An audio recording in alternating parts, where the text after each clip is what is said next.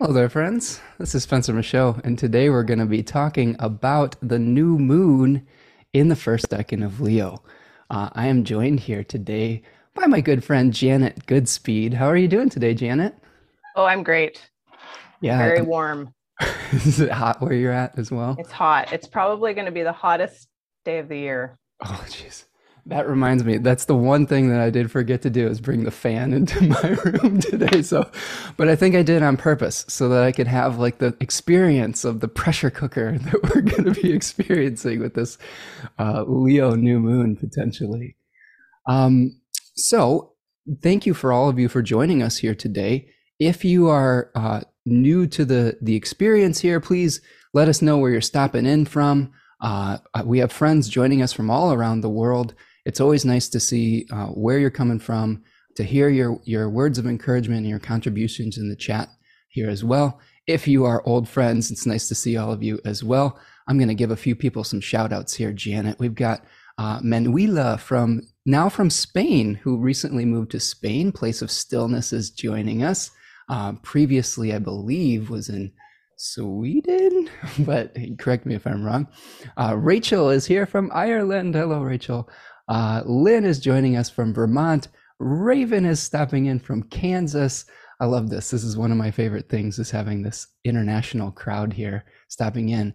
And Janet, you're an international friend to the show as well, correct? I sure am. I am up in Canada. I'm actually originally from really close to where you live. I'm originally from the North Shore of uh, Lake Ontario. So if you hear my Ontarian accent, that's why.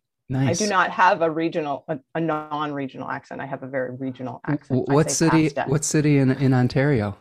I was born in Belleville. Okay, cool, cool. Yeah. I have cousins in Sarnia. I don't know if that's anywhere close to that, but oh, it's in there. It's yeah, it's close. They're all, it's all close. I'm uh, I, I consider myself maybe an honorary Canadian sometimes because my grandma was born in in Canada and I don't know if that counts for anything, but I've always. I mean, my grandparents are from the UK, so technically I could get a UK passport. So nice. I think it counts a little bit. Excellent. Well, Janet, um, I've been really impressed by your uh, your work, your social media chan- channels, the the the craftsmanship that you do. Tell us a little bit about the work that you do. Um, you're you're a jewelry maker inspired by uh, metaphysics and the tarot. Yeah. So I originally got into tarot and astrology when I was about 16.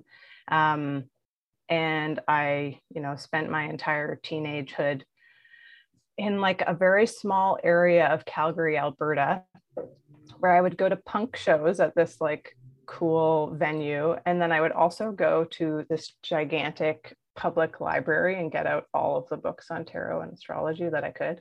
Nice. Um, and, you know, life happens. You do a bunch of weird stuff. You go to art school, you drop out, you move to a different place. Um, and then I, you know, all through that time, reading tarot for friends, reading tarot for strangers, reading tarot like professionally. Um, and then I ended up in art school again, the second time. Um, and I was in a sculpture class with a, a Swiss trained goldsmith. Wow. And she inspired me to just totally change my trajectory and go to jewelry school. Very cool. Yeah. And then that was my goal was to just incorporate metaphysical stuff into jewelry. They're obviously like a very good pair. And um, you know, I got a little bit sidetracked with some reality stuff, uh, Saturn return. And um, then I kind of got back on track recently. So now I'm actually doing a whole 22 major arcana collection of tarot card pendants. Very cool. Very cool. Yeah. And you've been doing some astrological study as well, correct? Yes. Yeah. I'm, I, like I said, I've been into astrology for a long, long time, but um, only recently, like most people, I discovered traditional astrology, and that really that system really called me in in a way that I had never really like it, like things started to click. It was like the yes. moment oh, the yeah. galaxy brain moment, if you will, where I was like, this makes sense to me. And so I've been just nose diving into it. Am I allowed to swear on this? Oh yeah, go ahead, sure. yeah, we just just be be. Whatever Mars is present in the chat today. Yeah, let's just say that. Whatever version of yourself you want to be today, it's all. It's so all I've good. been fucking going for it. sure. Yeah. I've been astrologizing. Yeah, yeah, yeah, yeah. So you've been working. You said you were working with with Kelly Surtees, correct? Yes, yeah. I'm doing Kelly's program class by class, and it's really great. I mean, we love cool. Kelly and oh, I, yeah. I love an Australian accent so much.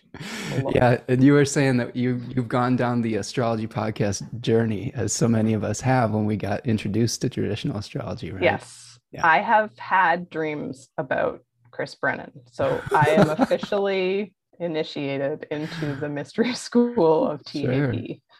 Yeah, and, and you know, I really love what you were saying about things kind of clicking into place. That that was the experience I had when I, I my journey started with Demetra George, where I received mm-hmm. her mm. book Astrology and the Authentic Self, which was kind of the the gateway book between modern and traditional astrology, and yeah. that's when the light bulb was like, oh my goodness, this is something completely different, right? Um, so yeah, it's super fun to see that people go through that journey, that awakening. Um, and we try to help promote that here on this channel as well. So, Janet, um, you're doing talismanic jewelry. Well, sort of. You're doing tarot inspired jewelry. Sorry, I don't want to. I don't want to uh, misquote. Um, they're sort of like talismans, though, right? Like, I mean, yeah, I say jewelry is magic, right? Yeah. Like, even if you work in the jewelry industry and you have nothing to do with astrological talismans or amulets or anything, jewelry is about story. It's about telling a story. It's about communicating meaning. It's about finding um, value in the passing on of heirlooms. Like it's it's a it's a historically important thing, right? Like historically, you would pass your wealth through jewelry, like dowries for brides. I mean that's problematic, but um, in our modern life, but yeah, jewelry is just a, a place where you can find so much meaning. And so it's really, I find it's really cool to bring tarot into that because naturally those pieces just become imbued with that intention, right? And yeah. silver being the metal of the moon, it really can translate for people, right? Like once people start wearing the pieces that I make, they find their own experiences with it. It's really cool to hear nice. feedback from people about that.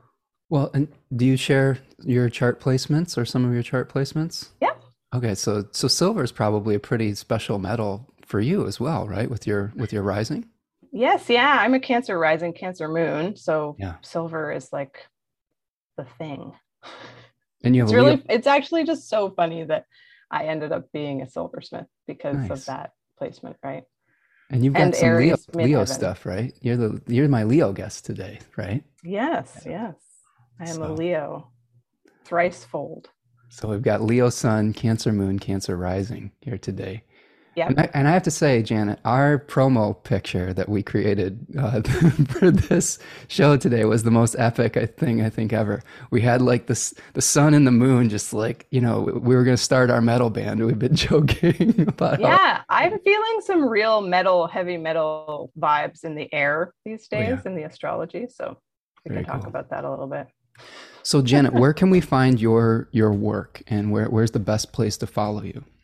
Uh, well, the best place is probably through my newsletter. So you can go to my website, which is www.goodsigil, G-O-O-D-S-I-G-I-L.com.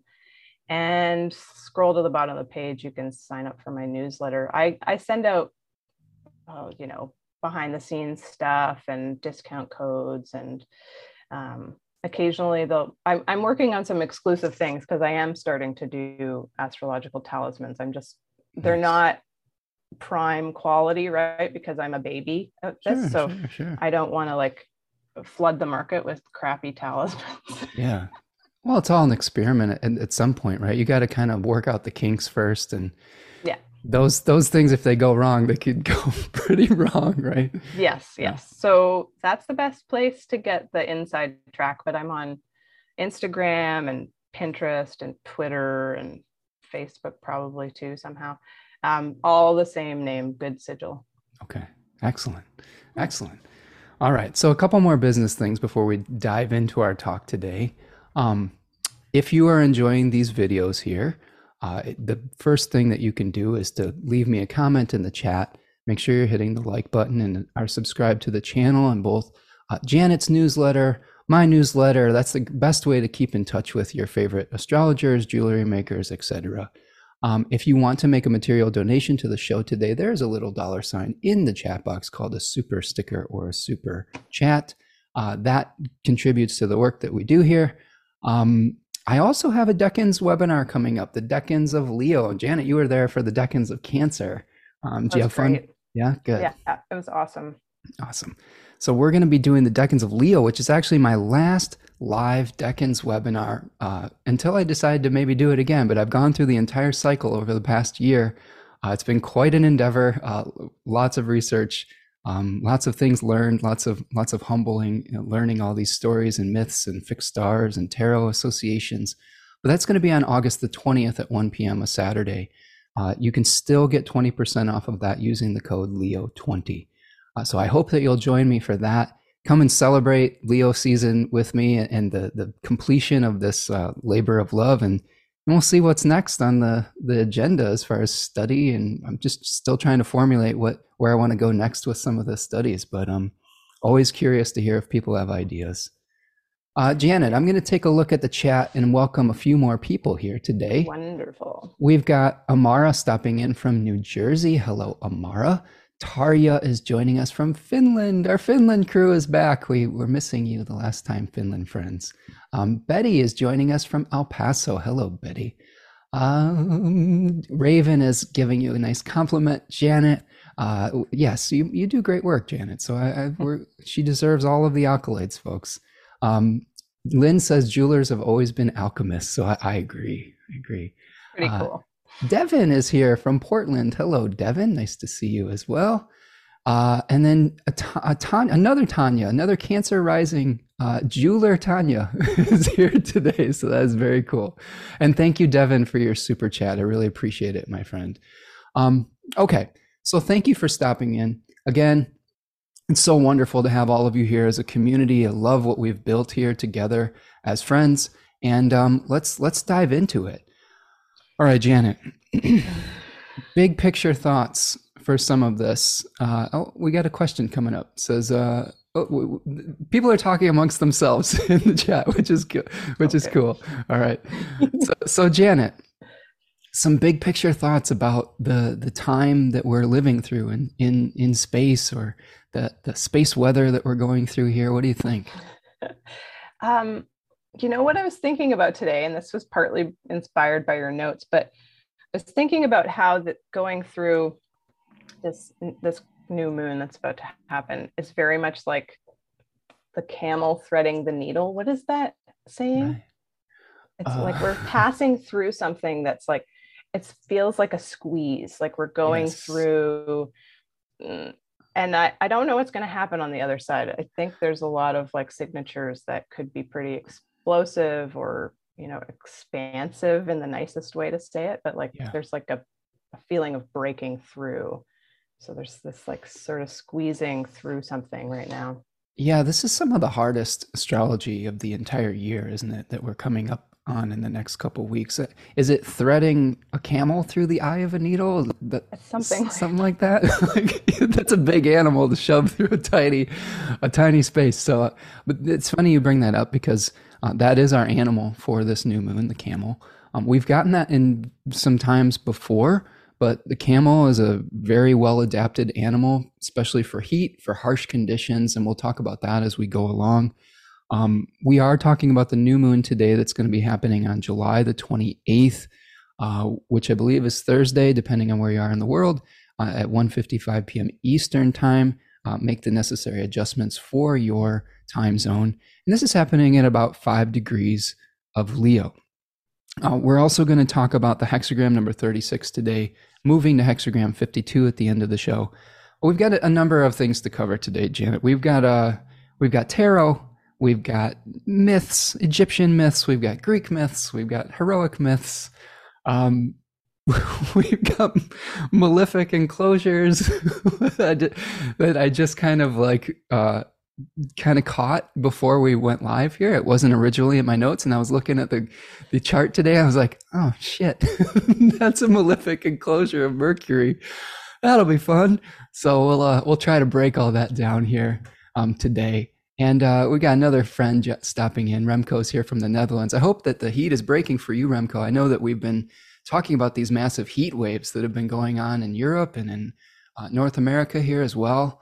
Um, I think we'll talk about that with Sekhmet as well. Like that was some something in the story about that lion-headed goddess trying to destroy mm. humanity. but maybe we all need to make a blood sacrifice or blood blood beer sacrifice. We'll, right? We'll we'll talk about that in a second. But um, Janet, what do you, what do you say we pull the chart up and uh, start looking at just the the basics of this new moon, and then we'll kind of flip back and forth between some of the tarot stuff. Um, so here we've got the chart of July the 28th, uh, 1.55 p.m. Eastern Time, as I was saying. Can you see that, Janet? Oh, yeah. All right. So, friends, we have the sun and the moon at five degrees of Leo. Um, we have Mars making an overcoming square uh, that's applying to both Mercury and Uranus and the North Node. Um, the moon is peregrine. Uh, we're in the terms of Jupiter, we've got some tarot associations with the Five of Wands. Um, what do you think here, Janet? What do you what are you seeing just with with this big layout here right away? What is what is popping out to you? Well, we're we're coming into that trine. The the sun and moon. Well, the moon will hit it first, obviously, with with Jupiter and Aries, which is pretty fun. Yeah, that's like a very getting high on your own supply situation right. um, like very puffed up sort of exciting i'm partial to fire signs so this sounds fun to me but i feel like it could have some some negative implications too if you just go too far with things especially with all of the other signatures that are about to happen right yeah i think i think that that is the one um you know maybe mitigating aspect potentially to some of the other challenging things. Although as you point out moderation is the key.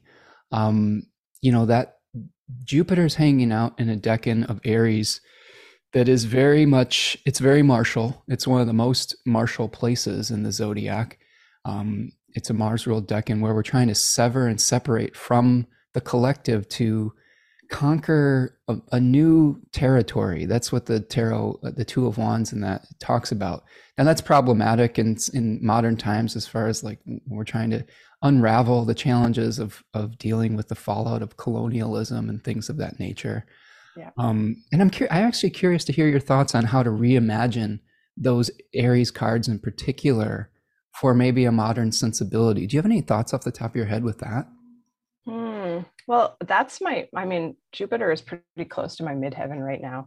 Yeah. So uh, I'm actually in the second decan of Aries because I'm okay. right over the border. But um, yeah, I think it just has to do with with bringing bringing that spirit or fire in a way that's less destructive and less yeah. um, self-oriented, which is hard to grapple with when you're talking about Aries. But um, I mean, Aries is the the self starting out and joining up with others, right? So I think there's potential there.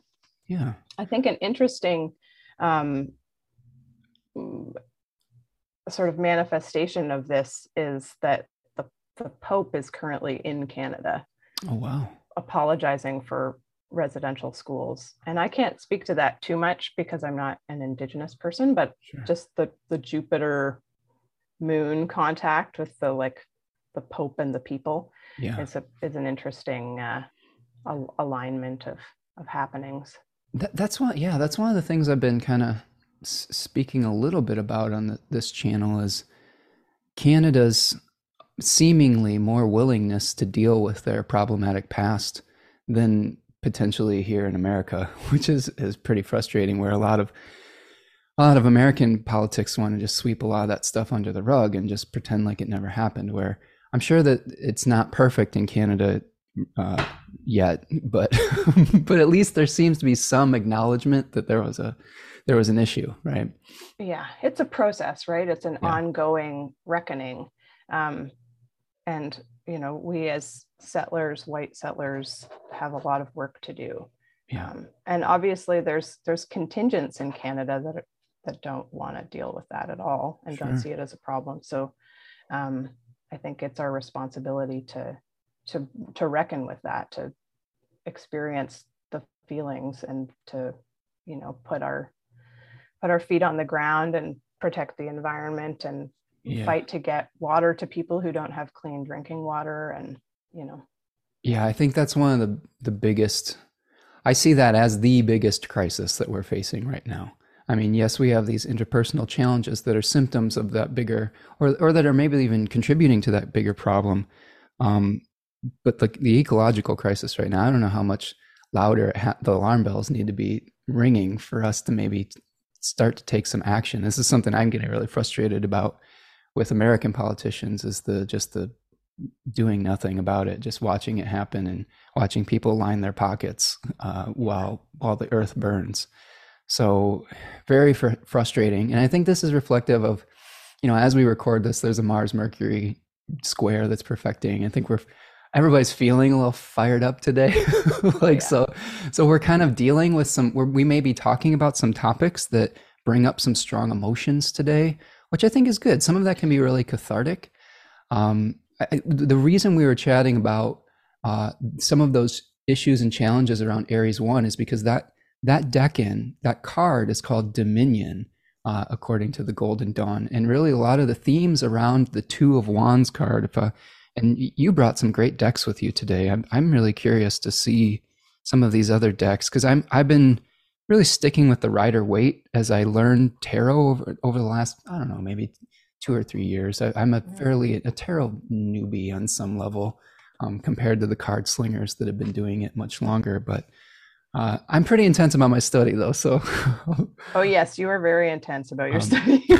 like a little too intense sometimes, but but it, here's the Rider Waite version, where we've got the Two of Wands, where someone you know someone compared this to even Alexander the Great thinking about what new territory they wanted to conquer.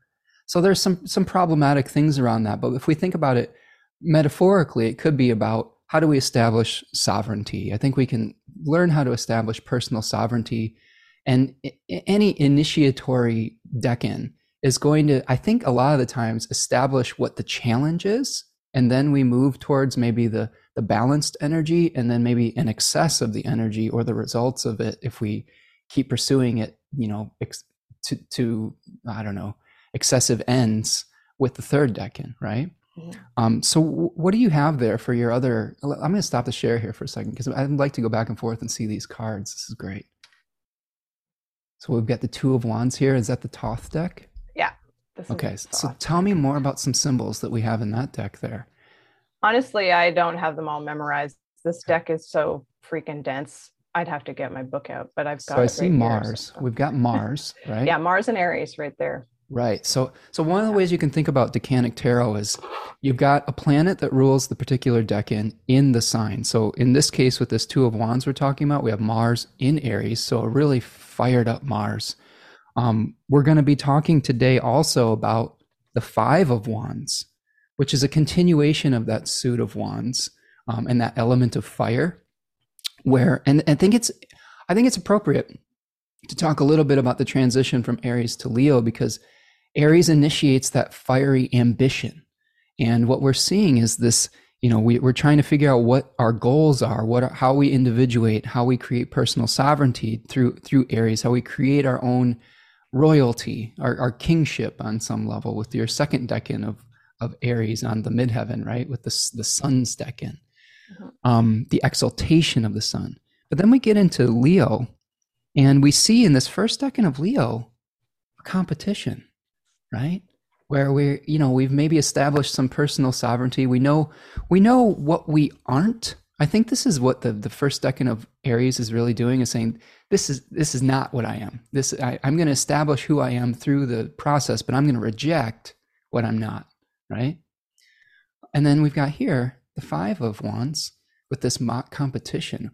what do you what, what are some of the um the vibes you get from the five of wands card oh boy um yeah i mean that's a funny card in in this deck this is my original rider waite deck and this card is actually completely um, soaked in root beer because I dropped a root beer in my bag at some point, nice. or was like during a reading. But yeah, um, upset, right? Yeah. Like the four is is such a structured foundational number, and so once you've got a five in there, you're breaking it apart. Um, and so competition and striving to to to break out of that foundation or to break out of that structure um, you know yeah pressure. So, it's a saturn one right yeah yeah so, so you're you're touching on the name of the the golden dawn name the lord of strife where we're mm-hmm. talking about striving we've got a planetary ruler saturn in the sun's house so inherently we're already dealing with tension with opposites in the thema mundi with the sun and with saturn so to me saturn binds us to things. It says you have to do this. It's like, all right, here, you, whether you want to do it or not, it's your time in the in the spotlight, like Austin would say it. It's it's time yeah, to perform, yeah. right? It's time to step up. It's time to shine your light. No more incubating like we would in cancer. It's time to to go out of the nest and uh, proliferate your your vision or whatever it is, right? Um, but that can be uncomfortable at first. I think that's one of the things that I think about with this deck and is the Saturn also can be related to fear sometimes and feeling afraid. Uh, and it, there could be this dual duality to this deck in where we really hunger for establishing an authenticity, like being uh, the same externally as we feel internally, which is how I would define that, but also feeling a little bit of like uh, Austin would call it stage fright or a little bit of like we're dipping our toe into a new experience. It's like, ah, yeah. this is scary. Like, so the the nerves, right? Yeah, I love I love what Austin Coppock has to say about um, this deck, and it's pretty cool. Um, that that feeling of of needing the light, but also you know once you're in there once you're in the spotlight if you've ever been on stage if you've ever performed like you can't see anybody else. It's right. just you. You have to perform. You that's the fear that's the pressure. You become you know elevated you're put on the spot. It's you have to you have to perform you have to break through. It's really those two things and it gets connect. real it gets real quiet on stage i, I was a mm-hmm. professional musician for 20 years and it uh, i will say i got real nervous before performing the, the, the time leading up to the performance was always fraught with anxiety and i still experience that a little bit with like my webinars when i'm like trying to prepare and i get really anxious a lot of it is because we want people to like us and to respect us on some level too. It's trying to gain audience approval on some level. But I do know that as a Leo ascendant, and you probably feel this with all your Leo placements as well, when the spotlight does flip on, it's like you're like, all right, it's just something happens and you're just in it. And I people have said that I've had that quality where it's like, oh, it just looks like a switch flip. You were such a mess when you were going up there. Then you seem so calm when the when the lights turned on. I was like, yeah, I don't know. I just it just happens. And I think that might be a Leo kind of thing. Is there's a switch that that that a Leo placement can flip, um, where you are just like, all right, it's the sun's time to shine, right? I don't have any placements in this decan. Actually, all of my Leo stuff is in um, the second and third decan, but I do have a very, very close um, Sun Saturn square. So I know that feeling of of being, you know, triangulated against yourself and against your your greatest fears. But once you, I think fear is such a powerful thing because once you just completely submit yourself to it, um, it flows through you like yeah. if you allow that energy to move through you and that's one thing i love about this card is it's active like it's right. happening it's right. like whether you want it to or not it's it's moving there's you will be confronted you will experience it Yeah, five shake things up, don't they? I mean, it's yeah. like it's like all right, it's time to get time to get moving. Um, you know, another author that we both really enjoyed, T. Susan Chang with 36 Secrets. She she has a great way of contextualizing each of the decans in like a chronological way that I really mm. appreciate. And she she talks a lot about the transition with uh, Leo. You've got the the the competition, right? Like you've got the the victor, and then you're trying to defend whatever you've established, right? So there's the there's the three decans of Leo that we're, the journey that we're going through. So here we're in the all right. It's the mock it's the mock battle. The, you know the stakes may be you know it's not like a life or death scenario although it might feel like this this i used to teach songwriting classes at a, at a community college and oftentimes what i would tell my students is that in the course of human evolution being ostracized from the group could, would feel like life threatening. Like you needed the group's approval to be able to survive. But in potentially in modern times, and this may or may not actually be true now, I think we still need each other to survive. But it may not be the stakes when you're going up and playing a song may not necessarily be life or death, even though it, it taps into the same instinctual place where you feel like you're dying if people aren't really excited about what you're doing. Um, I mean, I felt like I was dying when we went live. So, well, you're well, you're doing you're doing great, Janet, and I love what you're you you are all Leoing out today. I love this. So you've got your. I have to. It's my time. Yeah, my time of year. That's all my returns. It's like my Venus, my lunar, my Mercury return. It's all happening. So, so, so you've got. There's the a couple of great comments in the chat right now. Yeah, actually, why don't you? Uh, what do we got here? What do you see? Oh, I just I love someone clarified the camel comment. Okay. It's a biblical saying. It's easier for if this is Rachel, it's easier for a camel to pass through the eye of a needle than for a rich man to enter heaven. Okay, good. Thank so you. So that Rachel. brings another whole yeah. layer of absolutely of meaning to that. So and that's one of the other struggles I think we're seeing with with climate change is the the corporate oligarchies uh, insistence on more and more and more, right? To to the ex- at the expense of the populace, right?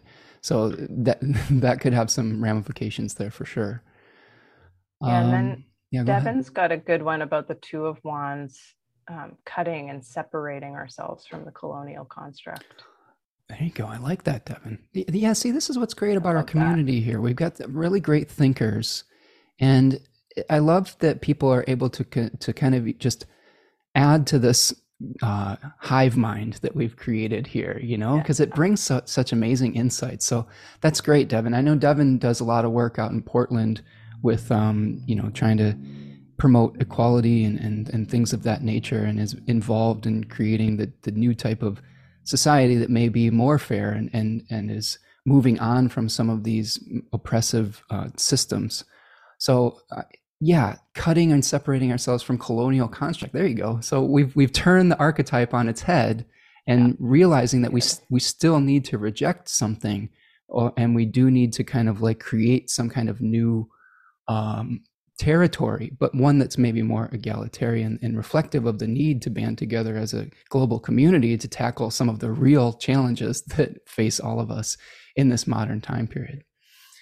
Okay. Yeah. And Rachel's saying, I think that fear is a very healthy, normal response. So good to be open about it. I agree, Rachel. I, I think that fear sometimes gets a bad rap. Um, oftentimes fear is the thing that keeps you alive in the in the challenging moment just a little bit not all of it you know like healthy res- fear I, I, equate also to like a healthy respect and for whatever it, it is that is making you afraid like for example if you're uh, if you get the adrenaline rush of like walking out into the street and a car is about to hit you, yeah, you're afraid and you move your ass out of the way, right? It's a it's a survival instinct, um, and we may feel a little bit of that too as we move forward through these these astrological um, trials by fire. Is we may get our adrenaline response uh, activated where we have to kind of keep our wits about us um, and res- have a healthy respect for maybe just the forces of nature, for the forces of crisis, and how do we move through those crises um, rather than, than, I don't know, going off in so many chaotic directions that it's not as effective as it could be, the response, right? Okay, so we've got this five of wands here that's representing the sun and the moon in our new new moon. Um, you know, Austin Coppock, of course, calls it the spotlight. T. Susan Chang calls it under pressure, combining the Saturnian constriction that we feel with the, the fiery uh, heat of the sun. Um, the daimon here is Hephaestus, which I thought was extremely uh, appropriate. And I was thinking about you and Hephaestus with the your your metalworking and your ability to create these divinely inspired objects. And uh, do you do you have any thoughts on Hephaestus? I know that you have thought you had a story about Hephaestus and your connection. Oh no, I was just doing some research over the last couple days about Hephaestus, and and I, I just, uh, I mean, he's got some some problematic stuff going on, right? Because he was cast out of Olympus because he wasn't like a complete like complete enough, or like, right, because he had a, a, an impairment or a disability. So I think Yeah. that kind of speaks to some things that we're going through right now too in terms of like disability justice and awareness of people who like need need our support through the pandemic and are left behind by the fact that people just want to move on and um, yeah, yeah, that's challenging. but yeah too. i do i i i'm not a blacksmith blacksmithing is very different from silversmithing Sure. but i do occasionally use hammers and anvils right. I mean, it's a, it's it's not a one to one correlation, but it's kind of you it's know very close yeah rotting things with fire and like you know working hard with your hands and you know I- Hephaestus. yeah, go ahead. is he associated with also virgo 1 Yeah, uh, you know, that was interesting because in Austin's book, he talks about Hephaestus in Virgo 1. He's not actually the daimon of Virgo 1, but I think that this was Austin's kind of like, mm, he thought the energy of Virgo 1 was very similar. So we've got Virgo 1 here, right? Which is, I think that that is where that's coming from. Um, but yeah, the hard work, like the laboring, this is, this is Janet working hard on her that's where my lot of fortune is is it? Nice. So and your your jupiter too right my Jupiter, yeah, exactly. So we're laboring away for for uh, the sake of I don't know what it would be for the sake of I don't I, the word that is popping into my mind is is purification. Uh, the word that comes up for me with Virgo a lot is disgust. I don't know if you feel this a lot, but I I have a strong uh, disgust instinct where if something is out of order, I've I I just have to fix it. like uh, most recently with my refrigerator, where my refrigerator was like so messy and disorganized that every morning I'd have to move a million things to get to what I wanted. And I can't tell you, Janet, how much joy it brought me over the last week. We got these little like shelves that are clear, that are organizational shelves that you can pull out and put back in. And just every time now I pull a shelf out and I can, everything's in its right spot, I'm just like, oh my God, this is so amazing. you've got virgo problems I know. virgo solutions right but but it's it's so I, I made me so happy like and I, I my daughter has jupiter and virgo too and she I, I showed her one day i was like look at this and we were we were kind of making fun of my partner because my partner was like what why are you so excited about this i was like just this is this is you've just given us the greatest gift in the world by helping us with this. And i'm like sophie go look at this. And she's like ooh. She had this really great response to it. So um yeah it's the little things.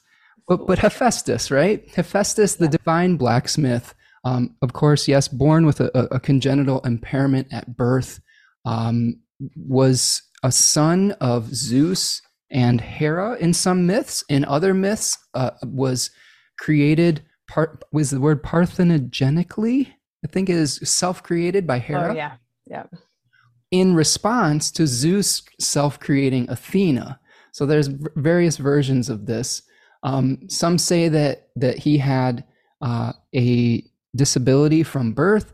Others say that he gained his uh, impairment by being cast off of Olympus by Zeus or by Hera, actually, in disgust. There were there's various versions of this. That some say that Zeus cast him off the mountain for defending Hera.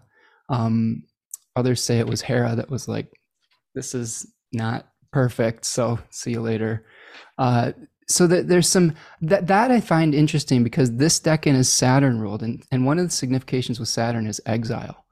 So I think that one of the things that you could I could see like if you were born with Saturn and Leo or you have strong placements here is maybe feeling that your light is denied for a period of time, right? Where it is it is eclipsed, it is uh, dampened, and there's a there's a lifelong battle to be to be able to bring that light to the surface. So there's challenge around it, right? Um, what else? Got anything else with uh with Hephaestus here? Well, there's the cool tie-in that we were talking about. Um, there's a story of Hephaestus and Dionysus riding mm. donkeys mm. into battle. Right. And the braying of the donkeys was what scared off their their um, match. And so that, that feels that feels like the, very 80s like Mattel toy thing like battle donkeys right yes yeah it's but it's also like incredibly metal like heavy oh, yeah. metal oh yeah the braying of donkeys nice have you ever heard a donkey bray it's oh yeah it's special crazy. it's so great it's crazy um yeah so so we are referring to the fixed stars that that are in this decan yeah. right so we've got um Asellus borealis uh the the northern donkey or the northern star in that pair, and Asellus australis, which is, I believe, the southern, unless I'm getting those mixed up. I think that's correct. Um, and those are at about seven and nine degrees of Leo. Um, we, yeah, the, the, donkeys of Dionysus, they were uh, associated with Hephaestus, but also there's some stories that talk about that they uh, helped Dionysus across a very hot marsh or like a marsh when he was like like melting in the heat of the sun. So I thought that was kind of an interesting tie-in too. The donkey quality. Right. um, you know, a service animal, right? So something that's really trying to be of service, uh, something that is very tough and that has a lot of utilitarian use as well. Like as far as like as a good service animal on the farm. You, you're saying you you had a rural background right? i did grow up on a farm but it, we weren't like a functional working farm we were more of a hobby farm but i grew nice. up around a lot of um, work animals and you know food animals so we didn't have donkeys we had turkeys and they're just as horrifying right. In terms of the noises they make oh yeah they're actually quite terrifying you know the, the, really the worst animal sound i've ever heard is a guinea fowl scream. Have you, ever have experiences with them? Oh boy, those things will scare the crap out of you. Um, but yes, turkeys are loud. Peacocks are really loud if we're talking about loud animals. And um, so we digress. Well, we yeah, exactly. All right, so we we have these fixed stars that are talking about. Um, one of them is a little bit more um, less harsh than the other. The the the northern donkey is a little bit less harsh. The the the southern one's kind of a jackass and can like really be kind of a pain in your butt. That one in the in a lot of the stories was the one that would would buck and wouldn't do what it was told and like kind of was very rebellious. So uh, there, there's some some themes that could come in with that as well. Uh, let's see what else we have here. One other thing that I wanted to chat about with the five of uh, the Five of Wands was this the the Kabbalistic tree of life Sephira, um, mm. Gavura or Gabura. Uh, I've heard two different uh, pronunciations. This is Gavura in the world of Atziluth, which is the the, the fire uh, world or the um, I don't know the spirit ether world on some level. And Gavura is a Mars uh, energy center, I guess you could call it. I don't even know what to call the Sephira necessarily, but these pathways. And that that tree of life has these two energy centers. For those unfamiliar, we've got like Hesed over here, which is a Jupiter Sephira, Gavura over here, which is Mars. And then you have the strength card in between, right? That is a pathway in between those two to balance them out. Um, so you have some Mars, uh, you have a Mars midheaven. Um, what do you think about the relationship with Gavura and this five of wands energy and maybe how do we set limits to our passions on that in regards to like movement from the four? Oh yeah. Um, I mean, the four is one of my favorite favorite cards yeah. in the deck. Just I I just adore it for some reason. The four of wands. Um, but yeah, I think I think it speaks to a word that I don't actually see a lot in describing the strength card, but commitment, which mm. is like the strength card is usually talking about like defeating the animal or not defeating but overcoming the animal passions right, right, right. there's like the thoth deck calls it lust as well. So you've got like the, those passions bubbling up um, and the you know the story of of heracles with the lion and needing to to use actually his hands to defeat the lion um, speaks to that like the the necessity of using the body to overcome what is the body what is what makes us up um, and so i think that that one of my keywords for strength is always commitment it's like mm. you're and that's very saturnian yeah. um, but so maybe not so much the the jupiter mars connection but that is a way to work with that jupiter mars which can be so extreme like those two energies can cause things to just explode so much which is also what we're aren't we getting that with the oh no that's that's mercury. Yeah. Well it's i mean it's all wrapped up in it isn't it? I mean yeah.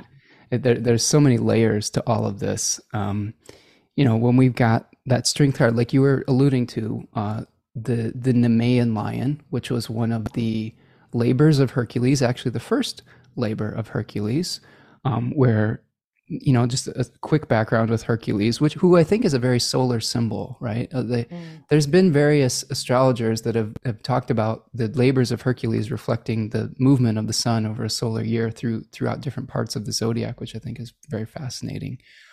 Um, I think that we've got Hercules who uh, was one of Zeus's children, and and of course there's a paramour that, that he mated with that made Hera very angry, and and Hera, you know, drove um, Hercules to madness to the point where he committed infanticide, which was one of the most horrific things you could do. I mean, even now, but back then it was that was like the the greatest sin, quote unquote, that you could commit, uh, besides hubris to the gods, right? And uh, you know, Hera basically made him go um, sublimate himself to a, a, a king. Uh, I can never pronounce the king's name. It's it's that E name, Euryth Eurystheus. There's Euryth- oh yes, yes. I think that's it. There's yeah, there's Eurystheus. There's too many consonants with S's that one, but but basically that was Hera's chosen champion to be kind of king of humanity, whereas Zeus wanted uh, Her- Heracles to be this.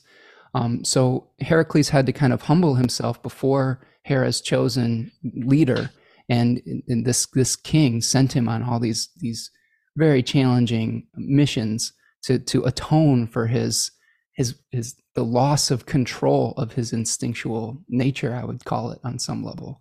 So to to me, I see that strength card just exactly like you were saying. Like, how do we utilize the power of our, you know, humility, the power of our our will, our mind to overcome some of the animal instinctual forces that that when left unchecked can wreak havoc in our in our lives and with people that we're uh, we love even too. That's the thing too. This isn't someone that this wasn't a, a foe of hercules. He hurt the people he loved. Mm-hmm. and i think this was something that to think about through this new moon too is sometimes we save the most challenging battles for the, our loved ones and um, it's uh, absolutely.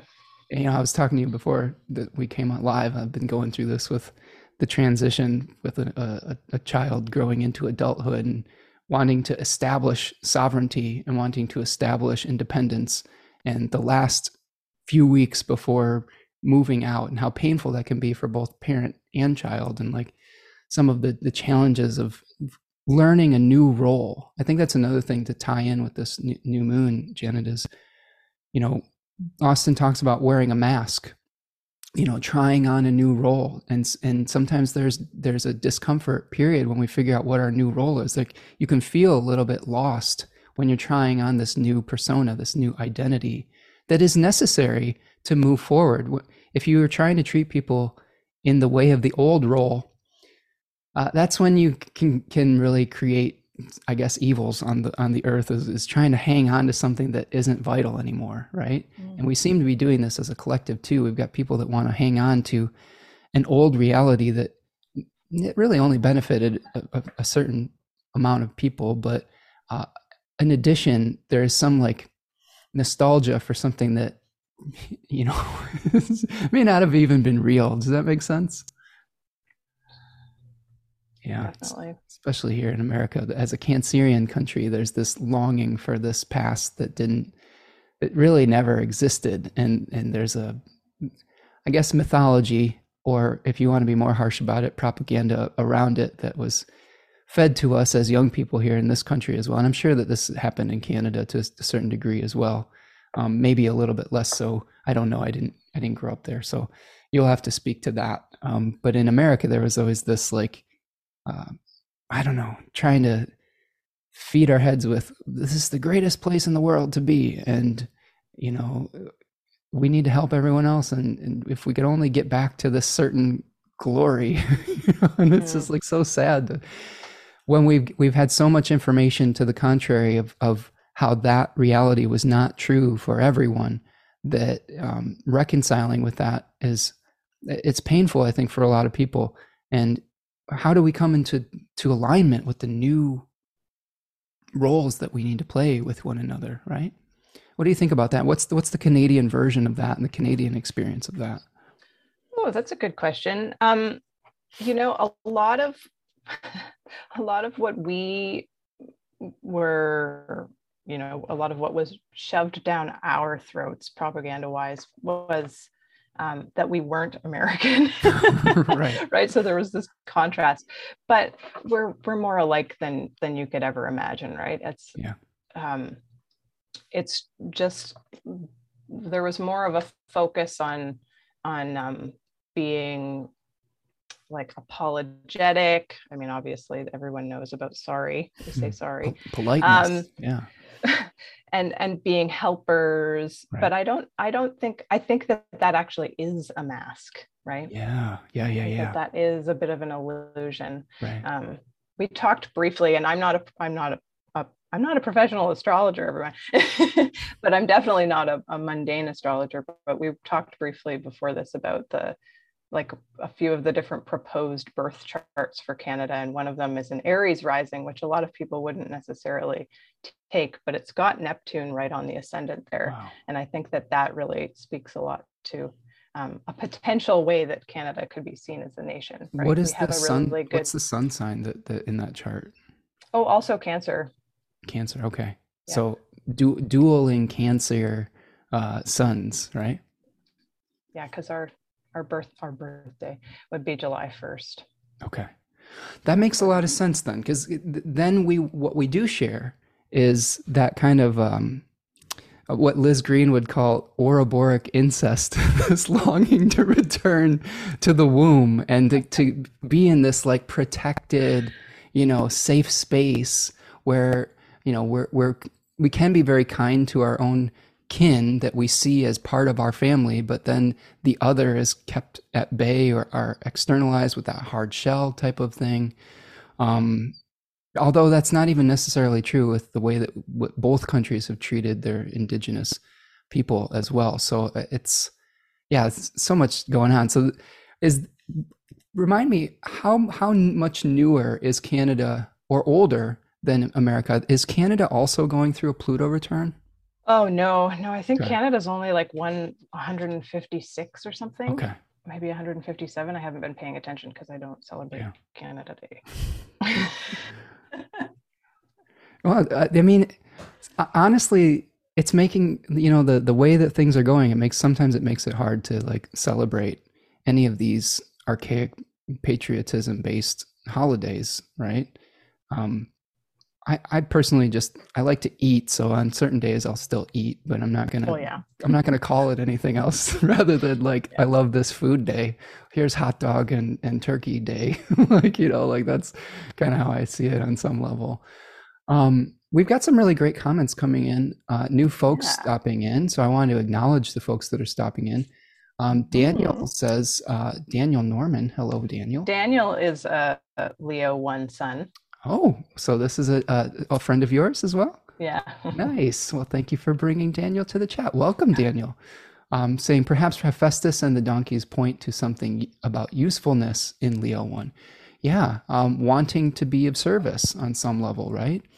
Um, Daniel, I think t- to that point, I will say that the what I've learned at being in Leo rising and North Node, I would say, is that part of being a good leader is always keeping service in your in your mind with leadership. When you when you utilize your spotlight when you utilize your platform for service and for uplifting others that's when i think that the energetic forces support it. When you utilize that platform for self-serving interests and for just ego-based things which which i consider uh, the opposite of modesty. The i ching talks about modesty be having the the goal be more important than the ego so I think that that can be reflected in this this um, Leo one thing too. So that's a that's a great point, Daniel. Um, we've got Darren stopping by from the UK. D, hello D. It's okay. Uh, Portia is here. Urania Universe is here. Uh, going to be joining me on August the 3rd to talk about the full moon of this cycle, which is very cool. So, welcome, Portia. Prudence is here as well. Hello, Prudence. Um, am I missing him? Tarya T is here. We've got the, the two Taryas Two Are Tarias. talking in the I can't even think of more alliteration there, but welcome Tarya. Um, let's see. Nat is stopping in from the UK. Cherry's channel is that's a new name is coming from Chico, California. Welcome, Cherry. Uh, I think you are from the same city as my one of my favorite uh, American football players, Aaron Rodgers. Uh, I'm thinking about that today because uh, training camp is starting for the Green Bay Packers, my my my team. Um, and uh, I will say this: this is kind of funny. Aaron Rodgers, who is a problematic figure lately, because he has some very he has some views that I don't agree with, especially when it comes to the pandemic and things like that. But he has a he's a Sagittarius, and he has a lot of he has a Sagittarian sense of humor where he's constantly kind of messing with people, and he shows up at training camp in different like costumes, sort of. And today he showed up at training camp dressed as um, uh, the the um, the guy from Con Air, like what is uh Nicolas Cage from Con Air with like the like the the like what is what is that thing called the the tank top and the long hair, the long greasy hair. Um, it was pretty. I have to admit, it was it was pretty funny. Like I have some some issues with with Aaron Rodgers. He's kind of a dick sometimes, uh, but that was pretty funny. So thank you. Cher- that's a long way of saying welcome, Cherry from Chico, California. Well, look at her her comment. They graduated from the same high school. You did. Awesome. Daniel's That's, saying go Packers. So you're Yeah. not alone here, Spencer. that's awesome. That's awesome. So say hi to Aaron Rodgers if he's in the neighborhood for me, because, um, yeah, yeah, Cherry, you'll have to tell us what his character is really like, because he he plays his cards a little close to the vest sometimes. He, like like I said, he's got some some he's he's gone on an interesting journey lately, but um, he's a great football player, and I, I, that I digression is great Yeah. because it actually makes me think about how this card is is it's playful too Yeah. Yeah. and it's there's the the idea of mock battle right like to be challenged is a way to to come up, to to float to the top or to to achieve leadership right like people can Yeah. see you in action doing the thing that you need to do in order to be you know mvp or whatever Mm. i don't know sports No, you're you're right on track. I mean, he, Aaron Rodgers is a four-time most valuable player of the National Football League. I'll- there you go and and I will say this too: T. Susan Chang does mention him in her book Thirty Six Secrets oh really Oh, in regards really to to Leo three. so okay he does get a shout out that's hilarious because her son is a huge Packers fan. So I thought that was pretty funny as well. Um, all right. So, yes, go Packers. Dan- Daniel says, uh, Cherry, same high school. Very, this is a small world, isn't it? Uh, it is and uh, Mortal and Wild is here from UK. Uh, what did you miss? Well, you've missed a few things, but mostly just me being a chaotic Mercury retrograde combust person. well, I'm I'm right there with you. I've got Mercury retrograde combust in the twelfth house, so we're just. How is this chat even happening? How are we even doing this live stream? Preparation a uh, a uh, let's see. I do have a um, an outline that we've been roughly not following. We're, we're roughly not following the outline, but it's going very well. We're we're doing our Cancerian thing here with going sideways, and and you know, it's, yeah, you got to feel it out. That's right. Feel it out. Exactly. We're feeling it out today. Um, so we've got uh, Carol is Mortal and Wild joining us from the UK. Welcome, Carol. Dimphy is here from the Netherlands. It's good to see you, Dimphy. I'm looking to see if if Cheryl, Cherry has any more Aaron Rodgers tidbits. Uh, he was a few years ahead of me, but definitely left his mark on the school. Okay. Uh, no idea I would have contributed so much to the conversation today, Cherry. Oh, we're so happy that you're here, though. Um, Devin says getting challenged is also how we get pulled out of the Four of Cups, which is kind yes. a kind of complacency. Yes, yes, I love Absolutely. it. Absolutely, it's a great point, Devin. That. Right uh, we finally have to say, hey, you, you've been meditating under the Bodhi tree long enough. You, you've satisfied all your bodily desires. Now it's time to find purpose. That's, that's the transition, I think, between Four of Cups and Five of Wands on, on some level. Um, Remco says, Five of Wands, perhaps being uh, scouted at a high school game, growing and rising to visibility. Oh, I like that. I like that. Yeah, I like that. Yeah, and Lynn's talking about all my Virgo placements. like, Lynn, you have no idea. When I um, small, small child me knew every single player on the Green Bay Packers from player one through player 53, or now it, I know all of them through the 90 man roster. And I could probably recite statistics to you, like off the top of my head. It, it's pretty weird what sticks in a Cancerian slash Virgo brain, you know, when you're collecting all this stuff but I would I would have my grandparents and forgive me for a nice memory here, but my grandparents were from Milwaukee, and I would go up to visit them uh, on the weekends and watch football. Uh, and Packers was like a religion in that state of Wisconsin, right? It was one of the only good childhood memories, not the only, but it was a good childhood memory in a broken home. It was a place of stability and security. So that's why I have such a passion for it. And I would have, when I moved to Michigan, I would have my grandparents mail me the newspaper from Milwaukee so I could look at the box scores and the articles around it. That's how obsessed I was as a young child with like statistics and like sports and competition. I mean, I think it is a Leo thing. The other thing I will say is that you know, traditionally the Summer Olympics happen during Leo season as well. And that is one of the themes I, I saw come into play, especially with the second decan of Leo, the six of wands with the the the laurel the the crown of laurels which was what would crown a victor. Um so i love the olympics. I don't i don't know about you but the olympics was one of my favorite things growing up because it was competition but it was also a time that nations would make peace with one another to come together for sport. The internationalness of what what really appealed to me as a young person. Now I understand now that there's some problematic things about it, that it's not the perfect idealistic thing that I thought it was, but um but yeah. I but I digress. like, the Olympics. I mean, it speaks yeah. to a lot of these Leo themes, right? right? Um, and especially the five of five and six. Um, yeah, I live in a city where we've host we hosted the Olympics mm-hmm. about 12 years ago, and so that really changed the city and not in some not good ways. So sure, Sure. You know. Anytime you're hosting a huge event with masses of people coming, that creates all sorts of challenges.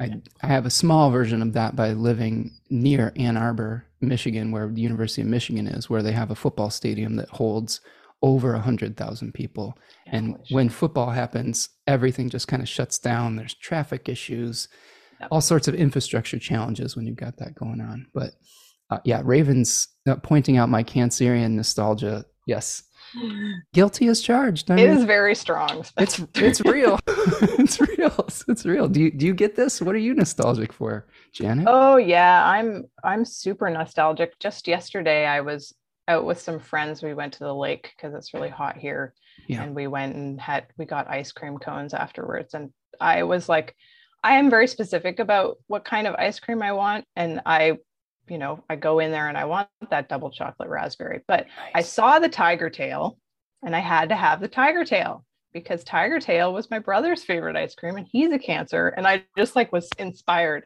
But tiger tail is a really funny ice cream. It's orange with black licorice streaks. Wow. I don't think I've ever even heard of that. Is this it's a Canadian? Canadian? Is it Canadian? Yeah. I was gonna say, like, we don't have that in America.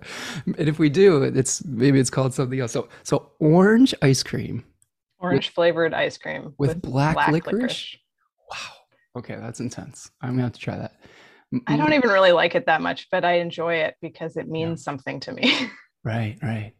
My version of that was mint chocolate chip growing up. That was, yeah. So okay, it's summertime. we similarly about that. Talk too. ice cream, right? So double chocolate raspberry. Oh, now you're now started. I know. Now you're now you're hitting my Taurus moon nerve here. Is it lunchtime yet? All right. Okay, we're gonna focus. Here we go. oh my god. Yeah, we've got a couple things still to talk about. We were okay. going to talk about strength. Yes, let's talk sun. a little. So we've got we talked we, about strength. We, we talked about strength. About We've got the sun card that also can represent Leonine themes. Um, let's talk just about the sun in general here, because I think that sometimes the sun is a little bit misinterpreted uh, in astrological circles. What are some of your thoughts of what the sun might represent within a chart, within this card? Because um, I think the themes are fairly similar, but what, what, do, you, what do you got for us? Mm. I mean, vitality is the first word that comes to, to mind, right? Like, yeah as someone with the sun in Leo, I'm, I have like incredible energy and and like I I don't get sick very often. It's like something that I you can completely take for granted the sun, no matter where it is. Um, but when it's not doing well in a chart, it's you know you you also feel it like it becomes an, an issue, um, and especially when it comes to you know eye stuff. Yeah. So weird. My dad is also a Leo sun and he's getting right. hit by that um, Saturn opposition and he's had eye, two, three eye surgeries in the past couple of months. Wow. It's pretty scary for him, I think. But um, yeah, the sun, I mean, I found a, a really great sun card interpretation that, that I quite liked when I was doing my yeah lay it on research for this, um, which is from the the alchemical tarot, okay. and he's got it represented as like the Hieros Gamos. Okay. The wedding of the sun and moon. Nice. And so that refers to the conjunction. It refers to the, the new moon, which is a pretty nice um, sort of tie-in with that new moon yeah. we're supposed to be talking about.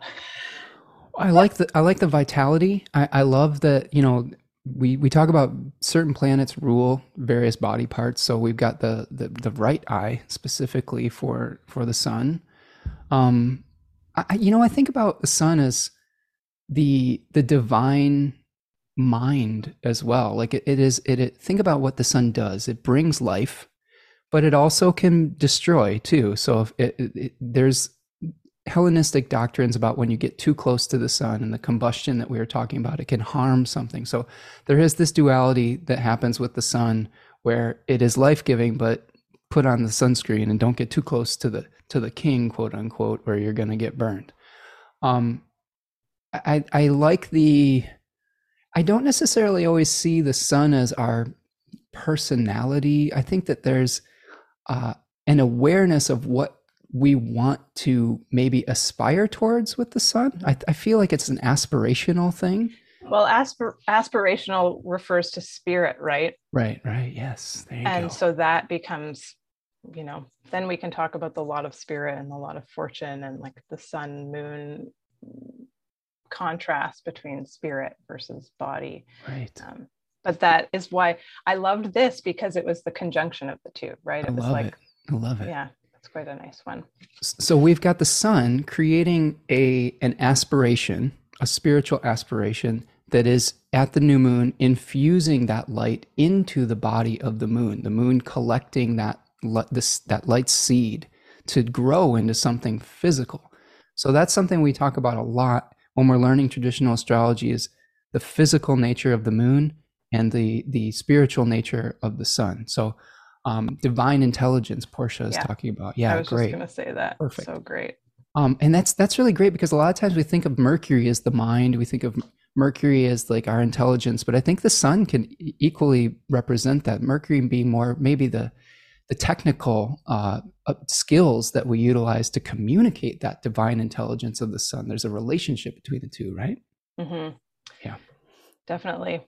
I like that. I like the idea of the of the new moon being like the embodiment of that of that like bringing that divine intelligence into the body. Yeah. There's something about Leo moon people, right, who have like this incredible presence and like it's like the spirit is in there. You oh yeah. feel it. Oh yeah. For sure. Um all right, so we've got we've broken down some of the sun significations, vitality, giver of life, clarity, vision, right eye, illumination, right? But something coming to light. Uh, royalty, having a, a royal nature, like your own inner royalty or sovereignty, personal sovereignty, um, self-expression, creating harmony between the body and the mind. This was this was something that I got from uh, T. Susan Chang's Tarot Deciphered book, where she was talking about the relationship between the Sephira Yesod, which is the moon, and Hod, which is Mercury. So the sun has gives us a pathway between Mercury and the moon in that Kabbalistic tree of life. Um, so I thought that was kind of fascinating, like kind of unifying body and mind um, through that as well.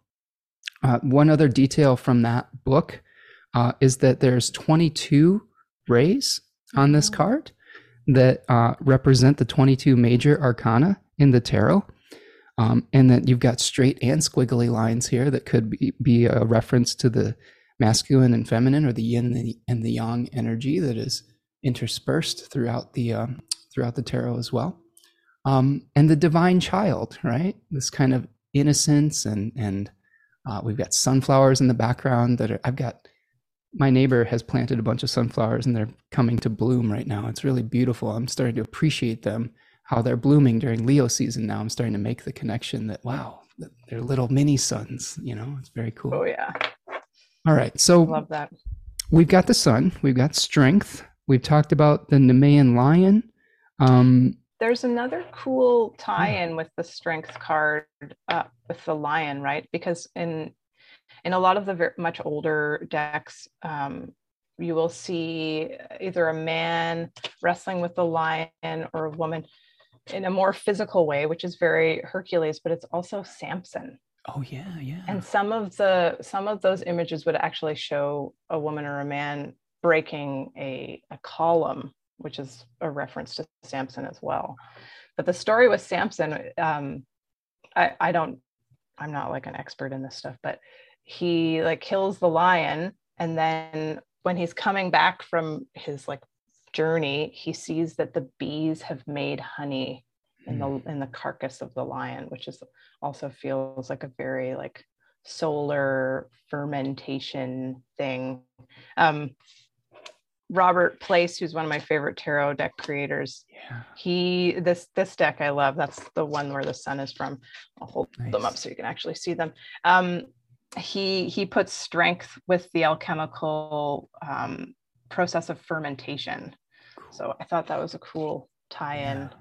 Yeah. The, the like using the body of the lion to. to I have his something. book over here somewhere. The tarot magic alchemy Hermeticism and Neoplatonism. yeah, yeah, get into it.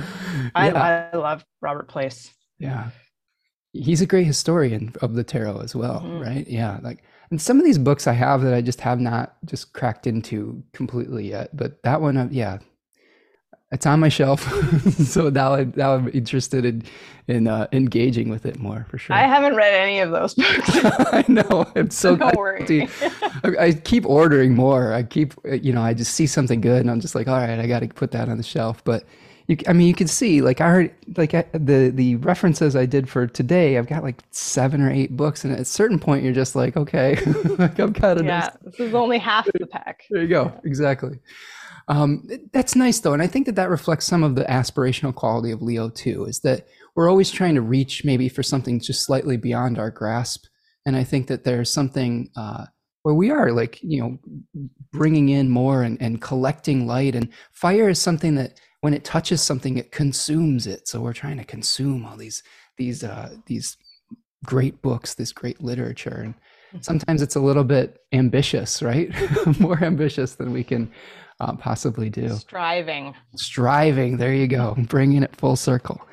Um, we've got one more myth I think that we can bring into the play here before we kind of move forward.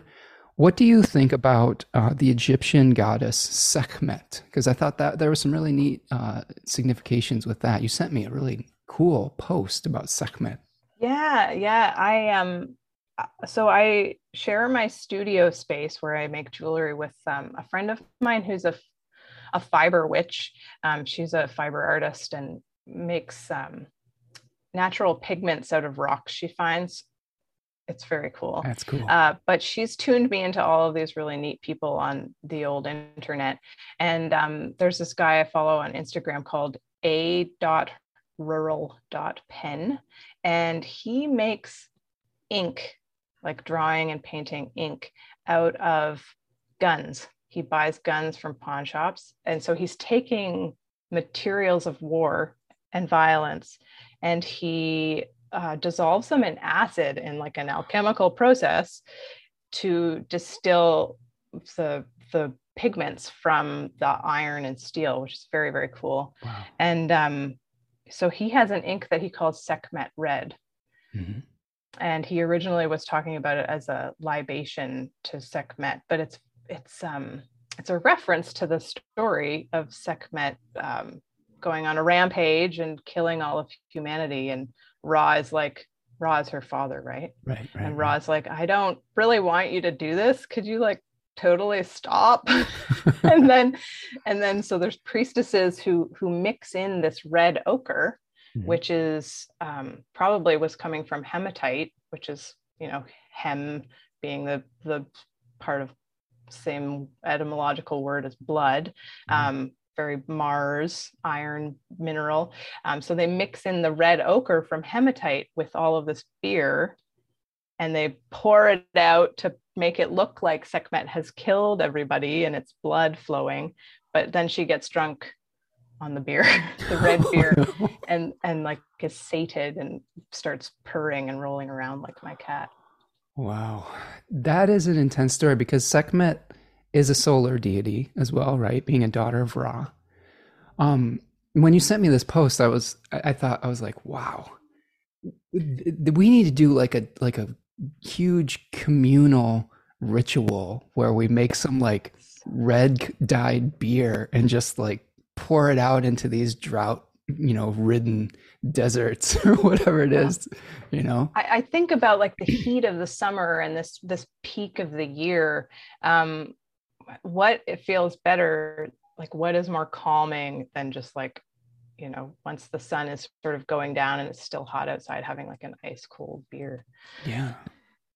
Well and i, I love that like the the man what a cool idea to like it reminds me of the um the orphic hymn to mars or to ares where we are talking about praying to ares to turn the weapons of war into plowshares and to into something that can be used creatively and what a what a great wonderful idea to take those those guns, those weapons of war, and turning into something very cool. I'll beautiful. put his name in the chat. Yeah, um, because it's really cool. Very cool. Uh, and so, so this is another primordial um, Leo lion symbolism because a lot of the a lot of the Western astrological themes are drawing heavily from uh, Egyptian lore. Uh, the Greeks borrowed very heavily from from Egyptian myth. So it's good to kind of see something that may be, you know, even predate some of the Greek myths that we're talking about. And of, of course, Leo, we talked about the Nemean lion.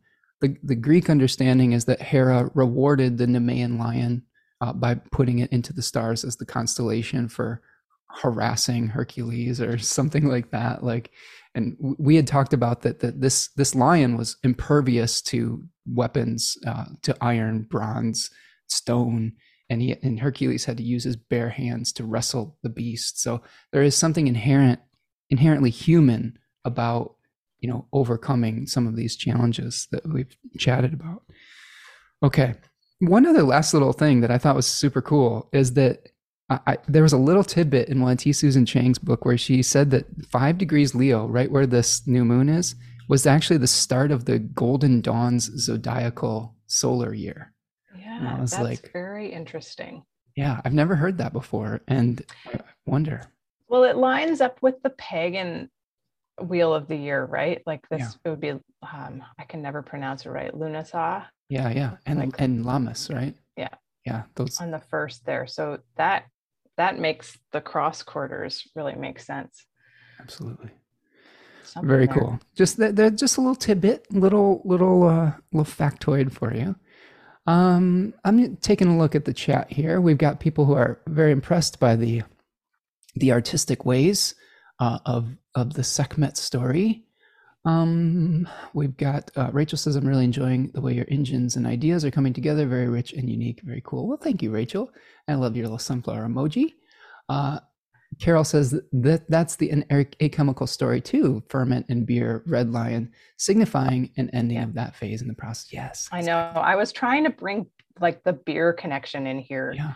All, like always because then we also have like back to hephaestus on the donkeys yeah. he's with dionysus right like sure there had to be wine yeah yes god of wine for sure ecstasy you know divine ecstasy i'm sure that the craft beer uh, industry is pretty big in Vancouver, right? Huge, yeah. yeah. I mean, I live my life. I love. I'm a like. I love beer. I'm a big beer snob, beer nerd, and we do a lot of brewing our, on our own too. Like we brew nice.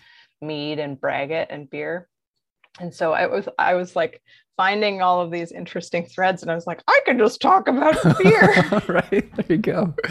Bring it all it's full too circle. early to have beer, so I still just have coffee.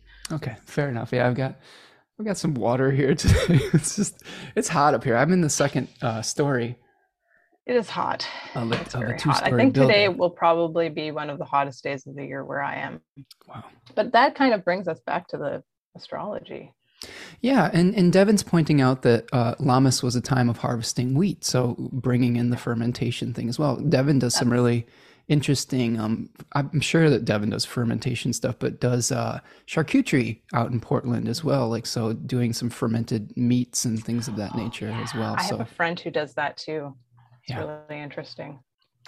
I love that there's on the West Coast in particular. There's this kind of culture of like really the self-reliance and like kind of like making uh, maker culture you know that i that i wish we had a we have a little bit of that here in Michigan. I mean, there's there's makers here, but it feels like it's a little bit more of an ethos out out west a little bit in that Pacific Northwest area, which I appreciate. Someplace I'd love to visit at some point in my life.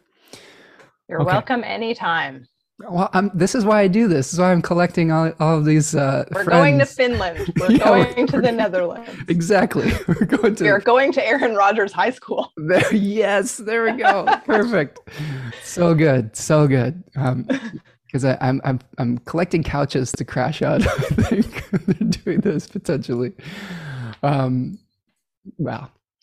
Mostly, I just love talking to people from other places in the world and getting different perspectives. And uh, you know to me the, the, world is one big happy family in, in great cancerian style. So uh, I, hopefully just you know tearing down those those borders that that keep us separated is is a an important skill to be able to do and to learn in these times that where it's really necessary where more than ever our actions affect one another across borders across you know we're you and i are sp- speaking from five five thousand miles away right now which is it blows my mind sometimes right? Yep.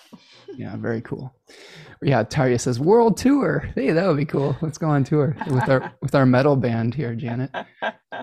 Okay so yeah I, I when i was doing the advertising for this uh this week I had a Tenacious D song that I did for Janet, uh, which I thought was appropriate, and then um, a Stray Cat Strut for Leo season. Okay, Janet, let's talk a little bit more about the astrology. So we, we've talked about kind of the sun and the moon here at five degrees of Leo. Uh, one thing I like to do as we get a little further on here um, is just talk about a few of the aspects that happen throughout the cycle. The, mm-hmm. the, the first thing that we're seeing is, you know, as this is going on, um, I wanted to point out that Mercury is in malefic enclosure. Now, this is something that I didn't really realize was happening uh, for until this morning when I looked at the chart and I was like, man, I missed that. But there's so many things to think about. But a malefic enclosure, for those of you who are unfamiliar, is a Hellenistic technique where a planet is either being enclosed by body, like for example, the, the sun is on the other side of Mercury right now, and let's say the moon was on this side, it would be enclosed in the lights. All right. But here we have something where Mercury is being enclosed by the rays of the malefic on either side of Mercury.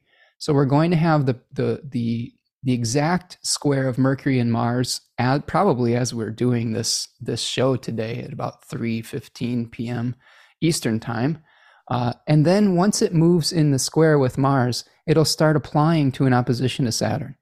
And this is kind of where Mercury's in a between a rock and a hard place type of thing where it's it's a tough time for Mercury.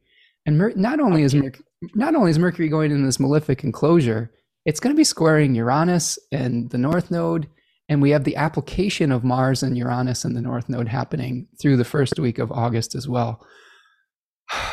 Janet, what what can we do to uh, to to navigate this these difficult mercurial martial saturnian waters what do you think oh i mean a lot of the a lot of folks on the old astro twitter have just been saying stay home mm-hmm. don't do anything dangerous i have a friend who's on a motorcycle trip right now oh boy. and so we've just been saying man take it easy be careful don't go too fast that day uh you know yeah Extra I mean, caution. I'm, I'm speaking specifically about the the conjunction of Mars, Uranus, and the North Node. But yeah, Mercury is definitely taking us from this current moment with the square to Mars into that next configuration.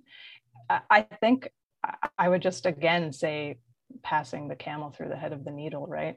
Yeah. Um, be humble. Don't think mm-hmm. that you can do more than you can do. Coming off of that trine of of um, this new moon and Jupiter, like that can give you it can make you think that you can like, do more than yeah. you actually can. Yeah. Well, and, and, you know, one of the things about the Her- Hercules story is that before he was humbled by Hera, he did all sorts of crazy, you know, things that were reflective of a, a great hero, and he got a little bit high on his own supply, right? That we were talking about. Are you still there, Janet? What did something happen? Did we frozen? Uh oh. Um, Are we there? I got a message that my int was unstable. Uh oh. Hold on a second. I back? I can hear you. Yeah, your video's a little frozen there. There you go. I think you're back That's now. Okay, it's not great. We're we're getting closer to the Mercury Mars square. So uh, we'll see if we can wrap this up before, before Mercury and Mars. lunar return Uh oh, frozen, frozen Janet. Turn is exact. Oh man, we're getting we're getting the the shaky the shaky time here. Are you still with us? Janet is here in the chat. So Janet's typing in the chat. Uh, so I will I will try to carry the ball here for a minute until Janet is back. Um, I can see her now. Are you there, Janet? I'm here. All right, there we go. I can hear you. So I we're Think the moon was trying to reclaim me.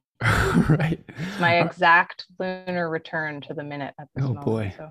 Well, we're like I said, we're also heading into the exact square of Mercury and Mars, so we'll we'll try to get through this here. like, although I love chatting with you and hanging out. This is part of I just love the the, the fun that we have together on these chats with um, all these friends from around the world. So yes, Janet's advice as far as uh, taking your time, trying not to get um, overly ambitious, trying not to let pride lead you down to the path of hell, right?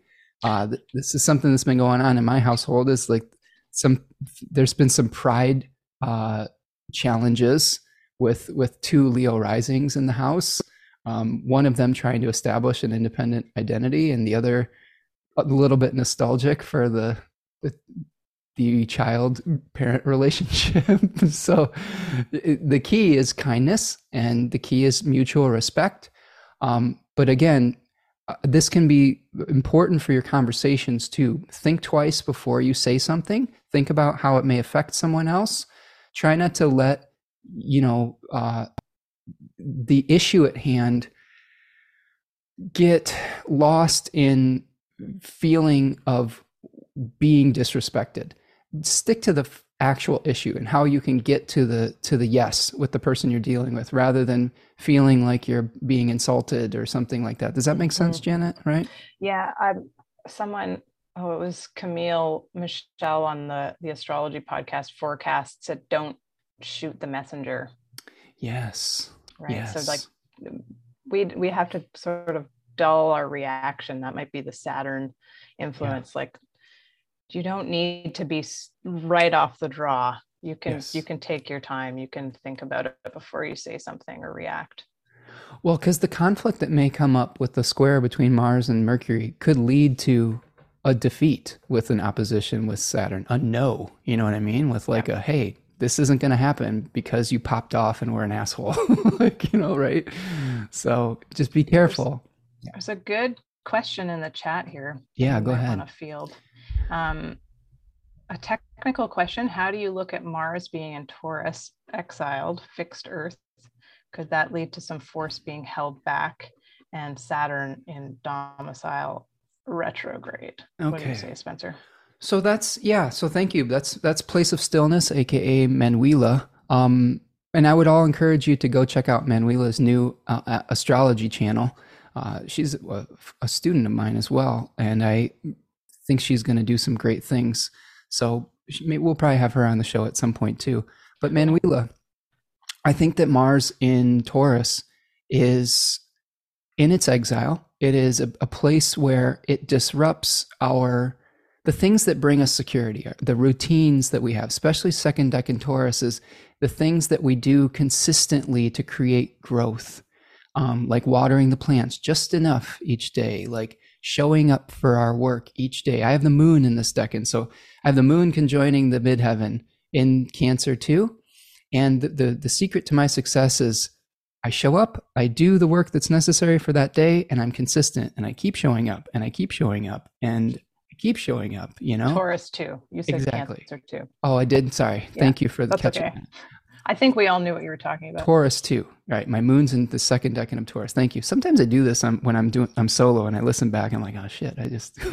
we all know what's happening. Yeah. So when Mars is here, though, Mars disrupts those routines and says, look, the way that you've always done it, the maybe even the rut that you've gotten into, maybe is stale and has to be shaken up. There's there's something in your environment that is not allowing you to to feel that sense of security that you've always relied upon.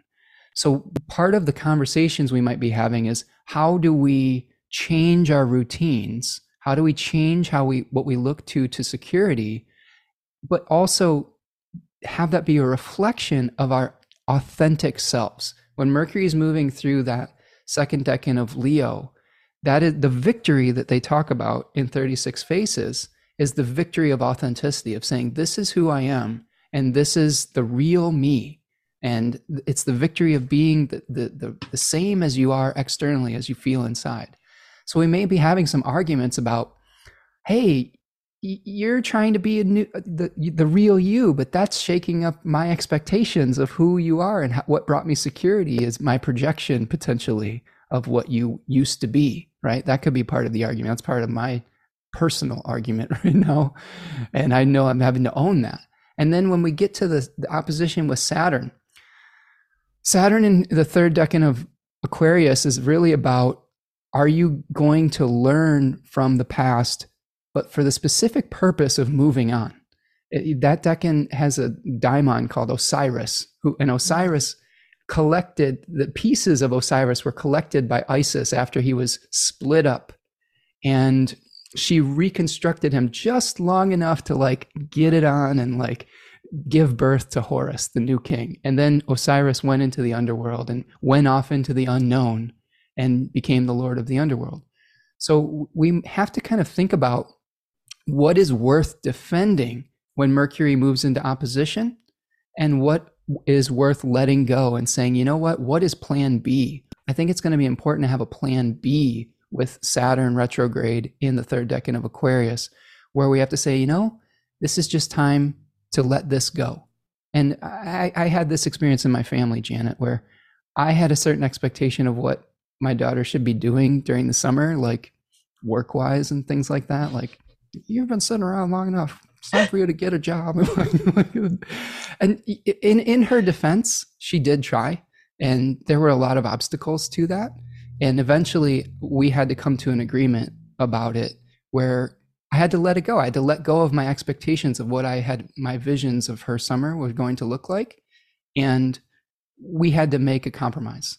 So uh, that's kind of the, you know, part of the tension. I'm just telling you what, how I'm living it mm-hmm. because I got kind of, here's what a Leo will do or a Taurus moon, which I'm, I've got both of those things is, well, I said it. So that's what's going to happen. you know, you can get into a lot of really like bad situations if you if you get entrenched in that position. Right? Yeah, that's the fixed sign focus too, right? Like yeah. that. The entrenched is a really good word for that, and I yeah. And Saturn and Aquarius to retrograde, like going back over it. Yeah. Um, you know, I'm experiencing this in some interesting ways too, because yeah, yeah. I'm in my the Saturn is opposing my sun. Mm-hmm. It's like moving back to oppose my sun. And I'm also going through my opening Saturn square, oh, wow. post Saturn return. Um, and that's really close to exact right now too. Yeah. Um, and so right now I'm just I'm not doing anything. I can't I can't make any forward progress no matter how hard I try. Um, and so I'm just trying to be patient mm-hmm. and you know weather the storm until until the skies are a little bit better for like putting out projects and stuff. Yeah, you're you're tapping into your camel energy, right? Yeah. You know. and and you know, having gone through the Saturn Sun opposition a few years ago, it's tough. It is a it is a time where you feel a lot of frustration, you feel a lot of uh, depression because things aren't working out exactly the way that you had envisioned. Um, there's a lot of compromise that comes into play. Um, yeah. I, I, guess what I will say is that it it does pass, and then the next set of challenges arise. Yes. But uh, I like what you're saying about like acceptance. Okay, like as I was trying to work through my own familial interpersonal challenges, I did a lot of I Ching divination, and the I Ching basically was Saturn's voice saying you may just have to let this one go. If it isn't going to work out the way that you envisioned it, you you just have to let that position go. And yeah. once I did that, peace began to be restored.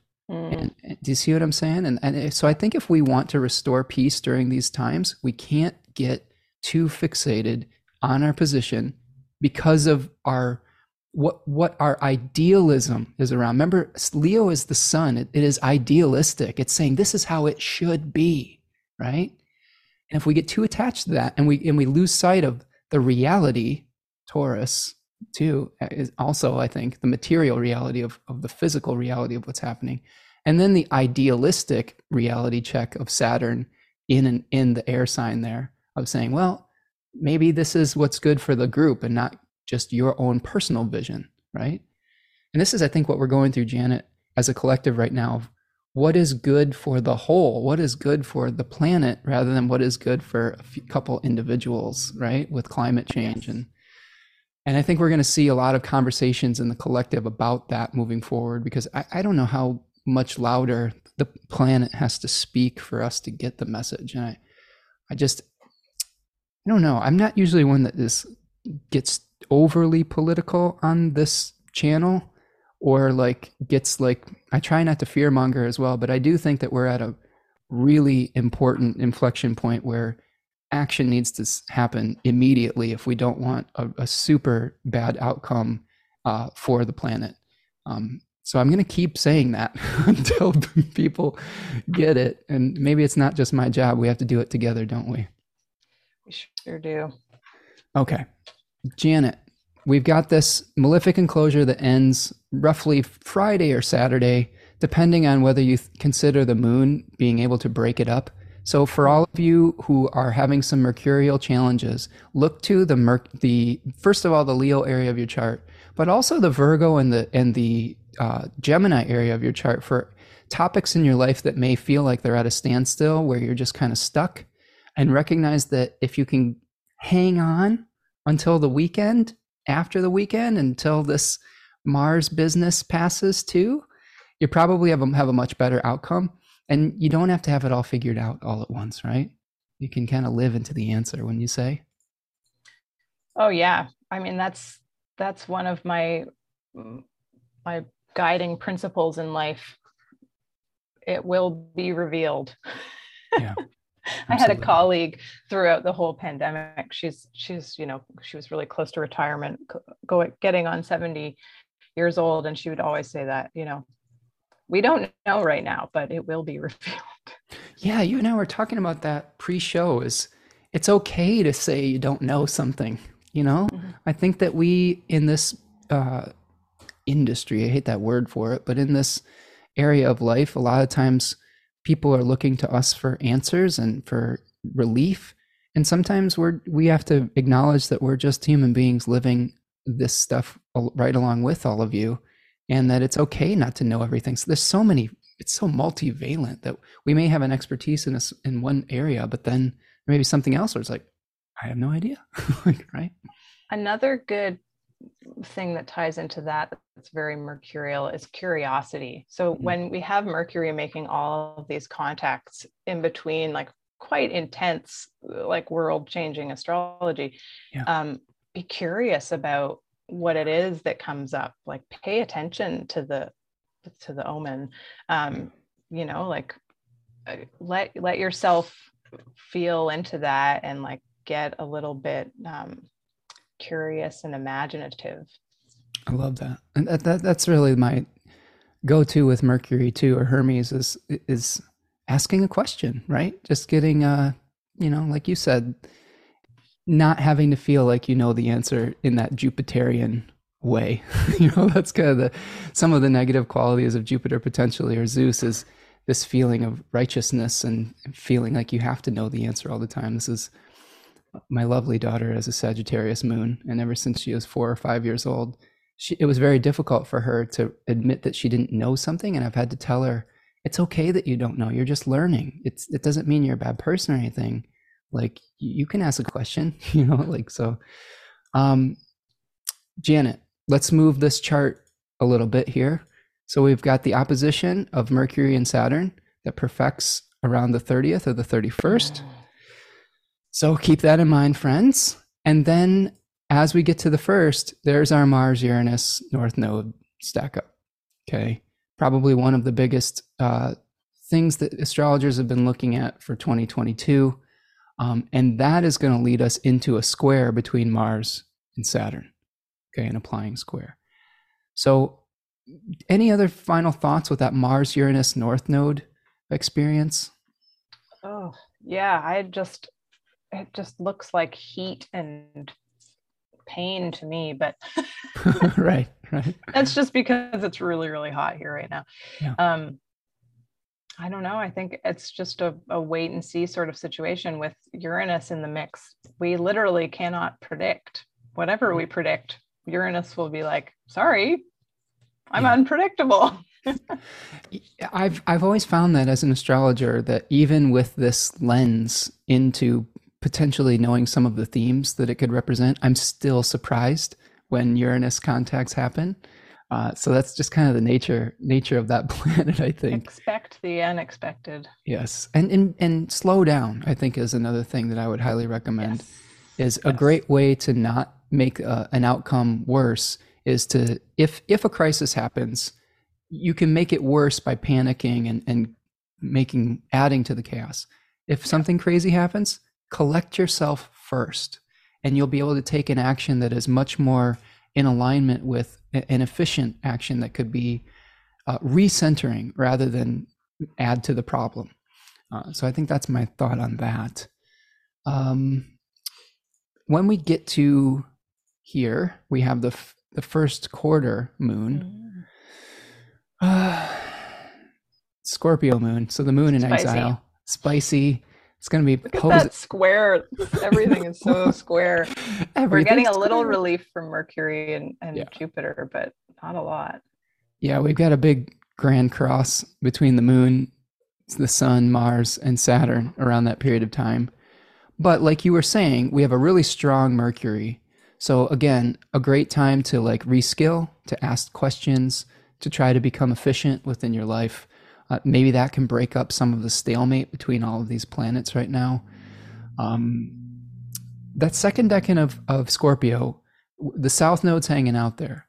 And to me, that decan, we've got Six of Cups, which is a nostalgic card. We've talked about, like, I believe Susan Chang calls it the, the setting sun, the afterglow, the golden hour. Um, to me, that that moon South Node thing is more about uh, releasing codependent relationships, right? Like reducing our codependence, and, and because both Austin Coppock and Susan Chang talk about intermeshed mutual distillation. Mm-hmm. If we're mm-hmm. talking about making beer, we're distilling yeah. things together into something. So we, we may be required to to you know reduce our dependence on people that that were a big part of our life, um, and that can be painful. It can be sad. We can long for for the past. Um, but I think that when we come to acceptance with that, you can think about the composting where it creates for future fertility, right? Yeah. Like, you, are you a composter in on the farm as well? Oh yeah, I have seen some epic compost pits. The cool thing about compost is it's got to be hot. Yeah, right. It really does. Like if you've got a really really great like living compost. It's mm. huge and it's stinky. Actually, it's not as stinky as you think um, because the heat is down in the core. You've right. got to keep it hot and you've got to keep it wet, and then you can dig a hole and throw anything in there and it'll disappear. Oh, beautiful. That composting, the the concept of com- composting is such a rich, like Scorpio moon, yeah. South Node it's so martial too, right? Like the heating yeah. up of the soil underground and the, the hidden heat, right? like the nocturnal heat under the ground. It's, I love it. Um, so a, gr- a great time at this first quarter to compost your expectations so that you can start to be your authentic self individually. You may have to start separating a little bit. Um, you know, again, I'll bring it back to my personal case of like, I got to get my daughter a, a, bank account and all these things, and like, get her set up in her dorm and all these these things. And I'm gonna need all your support out there, community people. A Cancerian father with her the daughter leaving the nest is not an easy, not an easy experience. Um, so yes. All right. So that's our first quarter moon. Um, and then just a couple other things just to wrap up here.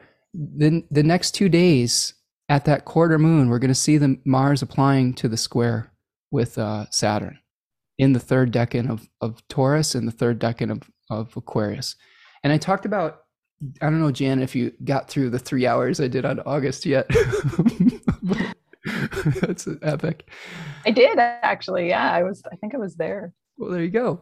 Um, so I talked a little bit about the last time these two planets squared off um, in these specific decans. And that was in the mid 30s when we had the Dust Bowl era, where the huge droughts that were happening, where uh, 650 million tons of topsoil w- were removed from these the, the Great Plains of North America, and these huge dust storms that moved thousands of miles east and blocked out the Statue of Liberty. I thought that was pretty epic. Um, I think we could be seeing more th- things like that uh, just just drought in general from all this heat. Um, anything else you can think about with with the combination of these two planets coming together? Oh, just the the big flashing no sign, right? Mm-hmm. I mean, that's a little bit more Mercury Saturn, but the other thing I was thinking about for me and how this is hitting my chart is like running into a brick wall. Yeah. and like yeah the imprint of your body in the brick wall. It's very, there's something very like visceral about these two heading off. It's very upsetting. you know, it's a, it, it, I mean, it could be a breakthrough, but there's Saturn is so strong in well, that it's, position. It's probably one of the most difficult traditional aspects in all of astrology. The two malefics squaring off or opposing one another, right? So, uh, yeah, not necessarily a fun time. I will point out that Saturn is in the overcoming position. Saturn is also stronger by its sign placement, although it is retrograde. So there's challenges around that. It's weakened by that retrograde motion. But I do think leaning into the Saturnian, uh, what Saturn is asking, will could alleviate some of that martial frustration. Mars in that decan wants to um, what would I think about that? That decan reminds me of like uh, it's repentance, right? It's saying how do we fix the mistakes that we've made in the past through doing something mm. too rashly, mm-hmm. and you may really want to take action on fixing what's happened in the past, but you may have to slow down and think about the ramifications of of what is happening for the collective.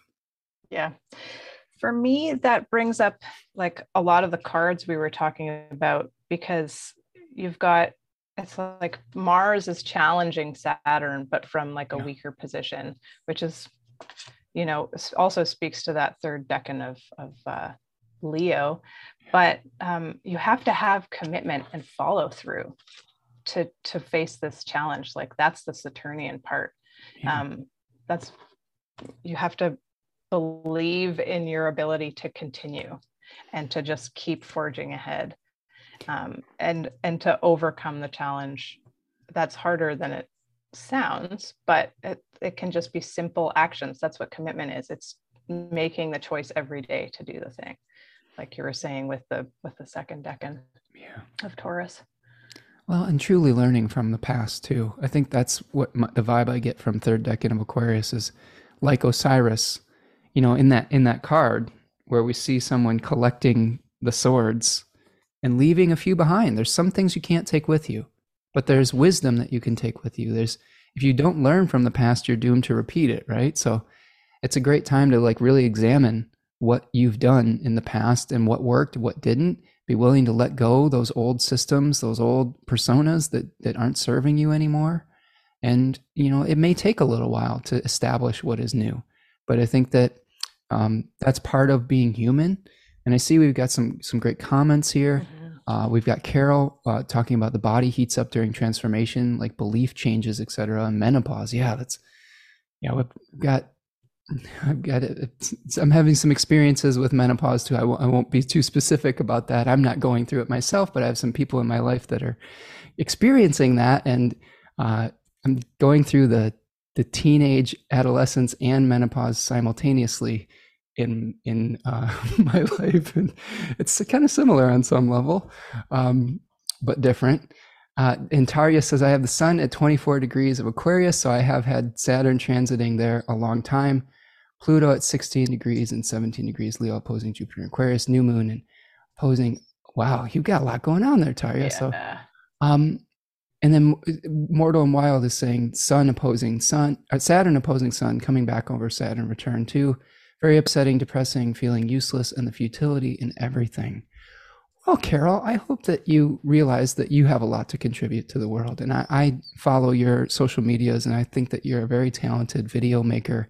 And I think that you have a lot to, to uh, offer the world. So I hope that, you know, through the changes that you're going through are temporary and that you're able to to find some of that Leo Leo light. Um, and recognize too that part of the I think some of the Saturn Sun opposition and the challenges between Aquarius and Leo is that I think that the, a Leo needs to feel appreciated and needs the audience sometimes.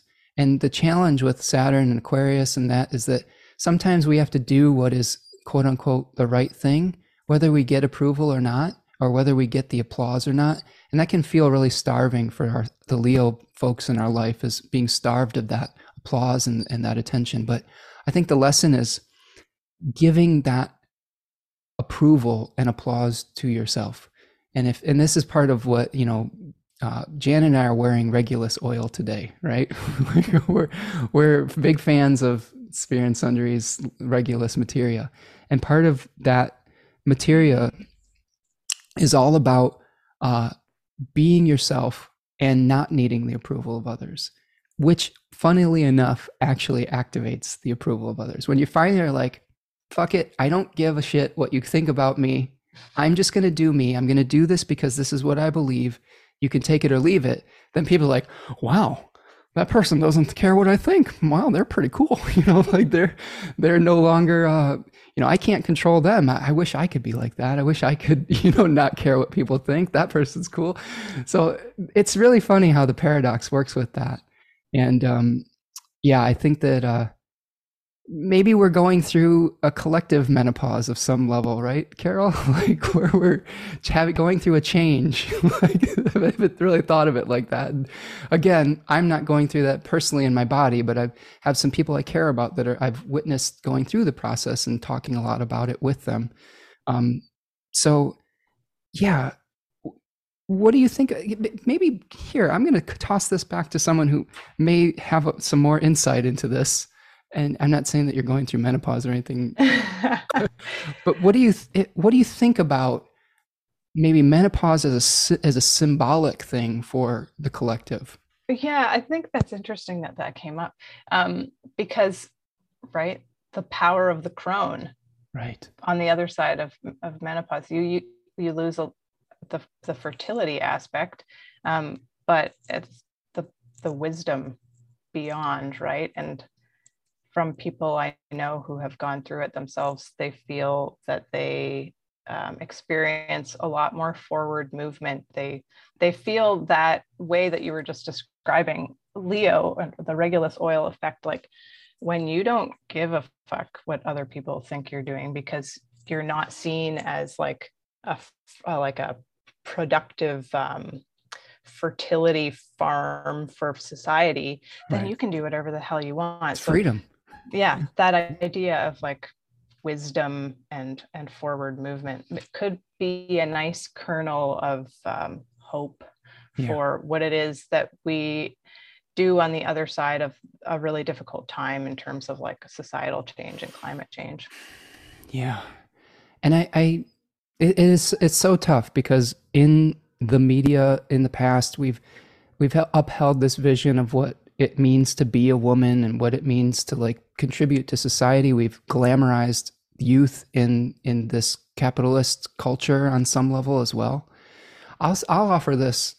This is coming from my Virgo three placements. Uh, when we talk about the crone phase of life and where where we have wisdom to offer, I think it's more about not more about in addition to not trying to mansplain any of this. I hope, because uh, this is I I, I want to be careful with my words. We're getting to the, the Mars Mercury square, right? But I think I would think of it as what can I pass on to the future generations, and and what can I consolidate into a consumable, not consumable, but a uh, transferable. transferable uh, wisdom. Like and and it could be material art it could be it could be knowledge. I know that for me i feel an intense need to pass on ancient wisdom and preserve it against the ravages of time. So i think that what i've the relationship i've had with the elders in my life a lot of um, i guess you could call crone women like my grandparents my my great aunt. I've, I've i spent uh, many hours with my 106 year old great grandma recording. I have I have about nine hours of, of tape recorded oh, conversations oh, with wonderful. her, pres- preserving family history. That's you know, great. so I, that was so important to me to be able to say, I don't want to forget this stuff. So even if you're you're feeling like you're not getting the respect that is due to you, there's something that is important for you to pass on uh, to the next generation, and and really you may not get to see the results of that but it is so important. And that's that's really that br- brings us back to the issues of climate change. You may have to give up if you are a corporate billionaire some money in the short term but you're pass what you're passing on is a legacy for your grandchildren. This is what i can't understand about some of these folks. Do they not have grandchildren? Do they not care about the next seven generations like the indigenous cultures teach us right so delayed gratification, li- living with less in the short term to be able to preserve things for future generations i think is something that we can lean into with that right?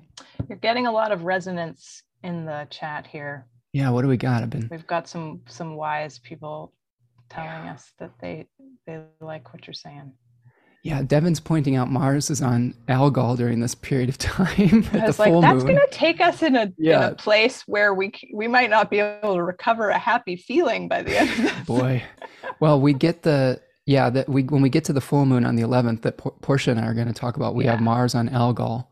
Yeah. So we have to be really careful that we don't lose lose our heads. We and Algol is reflective of feminine power too. So so leaning into that feminine strength potentially um, I'm looking through these comments here because, yeah, I love including our community here in these talks. Um, Carol says menopause is a brilliant time for processing all your stuff. Yeah, for, that fermentation process. That's the heat, right? We bring in the composting heat of, of menopause potentially.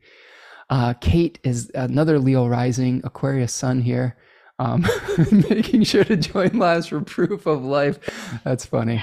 Um, and you know, I, I hope that this is an oasis for some of you. I, I we've had various um, friends stop in the chat that have really been struggling, and I hope that just you being seen and your struggles being seen brings you some peace of mind, and that knowing that we're going through this together can help get you through to the other side. I, I hope that that's something that we provide for you here.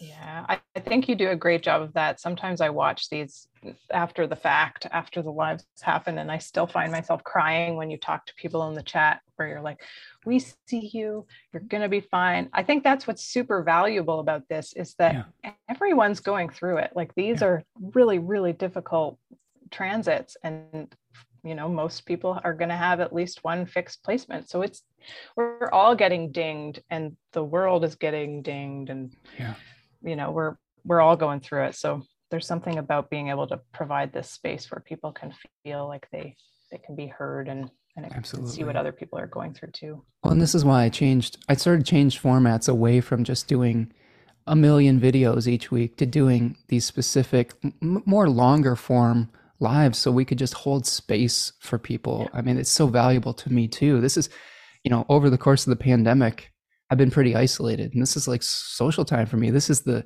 this is the communal gathering where we come together in space and, and exchange ideas and and just talk with one another and and the guests that I have are just people that I think are interesting. So it's just I'm just really so grateful that you're willing to spend this time with me today here too, Janet. Um, it's just, great. Yeah, I just feel I like I agree I'm, with Prudence. You are a lighthouse. Oh, thank you, Prudence. That that that really feel, fills my cancer cancer second de- decade cancer uh, walled garden heart you know that little says thank you so much um, so carol said uh, she is a Regulus sun it's flipping machines that give you hell oh yeah so dealing with the technology uh, Devin's talking about Zaruk more specifically overcoming melancholy. Is that another fixed star that's in that area potentially? That's oh, one that's a little new to me. Um, Kate is moving furniture very carefully while you're listening. Okay, be careful. be careful. Uh, we've got, uh, let's see, postmenopause, a lot like Regulus oil. there you go. Good. Good. Lynn is, is uh, talking to us about navigating the crone phase with grace. Um, act, second Saturn return definitely activates legacy concerns. Yes, yes, yes. Um, Kate is saying that crone has a bad rap. What is the masculine equivalent? Oh boy. I have to think about that for a second. Mm. It's tough because we we live in a little bit of a we still unfortunately live in a, a little bit of a patriarchy, I guess, wouldn't you say like we still haven't quite gotten It's not a little bit, Spencer. All right. So so okay, so we live in a patriarchal society. All right, I just was trying to you know ease into it here. Um so I think one of the greatest challenges especially with men and women, is that a lot of times society right now increases the value of a man as he ages. And it's it's not it's harder for women i think to feel the same value as they move forward into the crone phase because we we've exalted the body and how people look and what they can contribute like f- through fertility and things like that. So i think the male equivalent it's tough to say because it's not exactly a one to one type of thing. I will say, just from my personal experience, I am noticing my body change as I move into my 40s. Like my hair is starting to recede just a little bit. There's little mysterious aches and pains here and there that you're like, should I get this checked out? Or I don't know what's going on here. like, but so there, there definitely is a loss of, I think, energy where you, I think for me, I have had to learn to pace myself when, as I've gotten a little bit further into middle age. I don't necessarily have the unlimited amount of energy that I would have had in the past where I need to learn to rest every once in a while. Like, like, like Janet was saying, I was a very energetic youth and I, the way that I dealt with like, like when I competed in sports, I just went crazy. Like that's how I quote unquote won was I would just try harder than everyone else for an extended period of time. I wasn't necessarily the most talented, but I was definitely the most like committed, you know. And now I can't do that anymore. I can't have this crazy explosion of energy without balancing it with rest with for my mental health and things of that as well. Like I have to take rest mentally also. So I think that that's what I would ex- I would say is the masculine equivalent is learning how to to utilize your energy more efficiently without having to have these huge bursts instead of like uh, you know meet, meter meeting it out in it at, at a pace right? What do you think about that? I, well i also am just like saturn. Why not? Yeah. why why can't saturn be be androgynous too? Saturn is, saturn is so crone energy yeah that's you know? true. That's true. Um grandmother saturn there is some there is it. some some sorry i didn't interrupt interrupt this would be quick. There are some hellenistic things that talk about saturn as being a feminine planet so i'll throw mm-hmm. it back to you. Yeah well and i'm just thinking about how we get towards the the end of leo season this year. We're going to have the sun saturn opposition which is very much like right. you know tempering that vitality with the you know the feeling of slowing down. Guess guess who's oh, that's my that's in my solar turn. Guess who's ascendant? This is exactly over. like, yes. Hi. 21 degrees Leo ascendant here. That should be fun. Um yeah. Pray for pray for me. This is literally a week before my daughter leaves for college, so Aww. this is a and it's You're exactly feeling it. Yeah, I'll be feeling it. It's exactly square my Uranus in the fourth house. So there will be lots of feels around that. Um, okay, I'm looking at the chat here. Thank you so much, everyone, for your chats. Uh, one other favor you can do, folks, if you're out there, hit, hit the like button to get our messaging out to the most amount of people possible. If you're new here, please subscribe to the channel. If you do want to make a material donation to the work we're doing, you can do a little super chat or super sticker. After the fact, there's a little heart on the video called a super thanks. Um, you can also donate to buymeacoffee.com or you can buy Janet's materials at goodsigil.com. Is that right? There you go. Got it. Okay. Purchase her tarot um, jewelry. It's really awesome stuff. Okay. Any other co- comments we're seeing here? We've got a lot of grandfather archetypal energy. Prudence. I was not expecting to get into the crone path this this yeah. conversation, but I love that we went there. yeah, yeah, yeah. It's a nice balance point to the Leo energy, isn't it? Yeah, it's cool. Um, Prudence says Demetra George's book Mysteries of the Dark Moon is a nice reflection on the dark moon mm. crone phase. That's another one I've got sitting on my shelf that I need to engage with. Uh, I love Demetra's work. Um, Raven says old curmudgeon phase. I've become a little bit of a hermit in my uh, as I've been aging. Uh, curmudgeon let's see, I think it's more to do with acknowledging women's voices. Therefore, the wisdom might be received from crone time. Women's voices are still not valued. I, I agree, Carol. It's something we still definitely need to fight for, especially with the reproductive rights issues that we've have in here in America and how, you know, we seem to be the a few people in power seem to be trying to turn the clock back to breeder culture kind of thing and not valuing women. Mm uh, in in the way that they should be valued outside of their contribution to fertility. So crazy, crazy times. I, I, I, I don't know. It is something worth fighting for, for sure. Um, Raven says Venus, Maiden Moon, Mother, Saturn, Crone. Yes, yes, yes, yes. Yes. God, such great comments. You all are so smart and so intelligent and the light of the sun is shining through this chat here today. And it's uh, I'm just so blessed to have all of you here today spending your day with me. I, I just yeah, it's really cool. This is a super fun experience. Isn't it neat? As a like a prior um, you know, chat dweller. This is great. yeah. Well, and that's the thing. If y'all are active in the chat, maybe one day I'll just be like, you know, I really love the person that person's thoughts. I should invite them on the show and give them some FaceTime. And I I just love promoting other intelligent voices in this field too.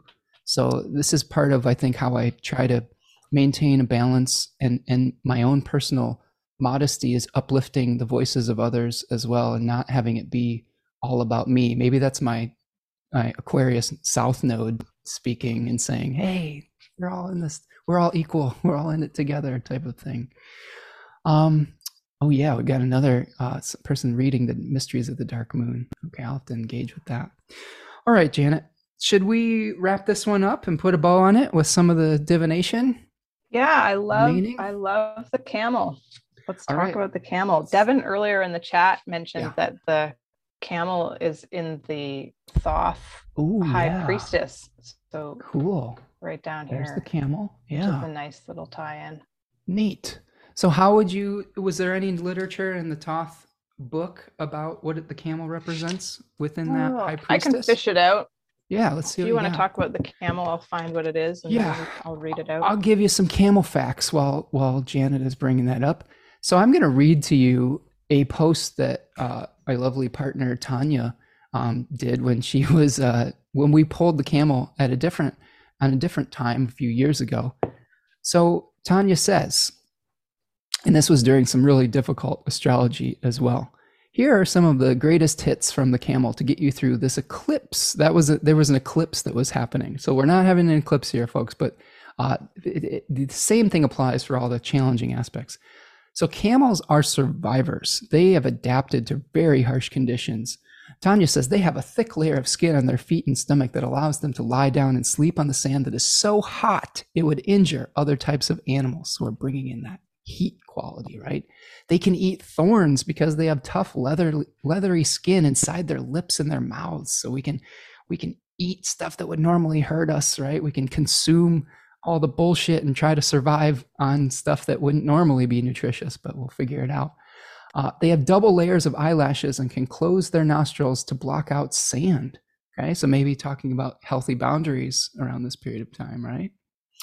Um, they have humps on their back that are not water, but fat stores that they can break down for calories and hydration when there's no food or water. So they're carrying their nutrition with them. They have an oval shaped blood cell that, that can withstand levels of dehydration that would kill other creatures. Basically, they're hyper adapted to some of the most inhospitable climates on Earth, and they can live 50 years. When they do find water, they can drink over 50 gallons in three minutes, which also would kill other types of animals, but their blood cells and tissues can withstand extreme fluctuations in hydration levels. Their body temperatures can also range from 93 to 104 degrees with no ill effects to their body. Incredible. So they are extremely adaptable. They're tough sons of bitches, right? they really can like just they can withstand hard almost anything. Um, I think this speaks to when you do have a something like water nourishment, you know, drink it in, appreciate mm-hmm. the good things in life, you know, get while the good and's good. Like for me, that to me, that speaks to me like as a parent, I'll bring this back full circle. Enjoy the last month you have with your kid. Make it a nice mm. experience, you know, like with her in the house. You don't have to fight about stuff that, you know, there there'll be time for figuring some of that other junk out. Just, you know, enjoy the, this time. Um yeah. this oasis, right? So if you've you've got some nice experiences in your life, just have gratitude for it. You don't have to figure everything out right overnight.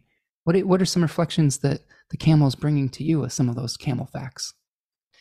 Well, right now we have a beautiful moon Venus conjunction occurring. So soak that up and let that be your fat store for yeah. passing through the needle.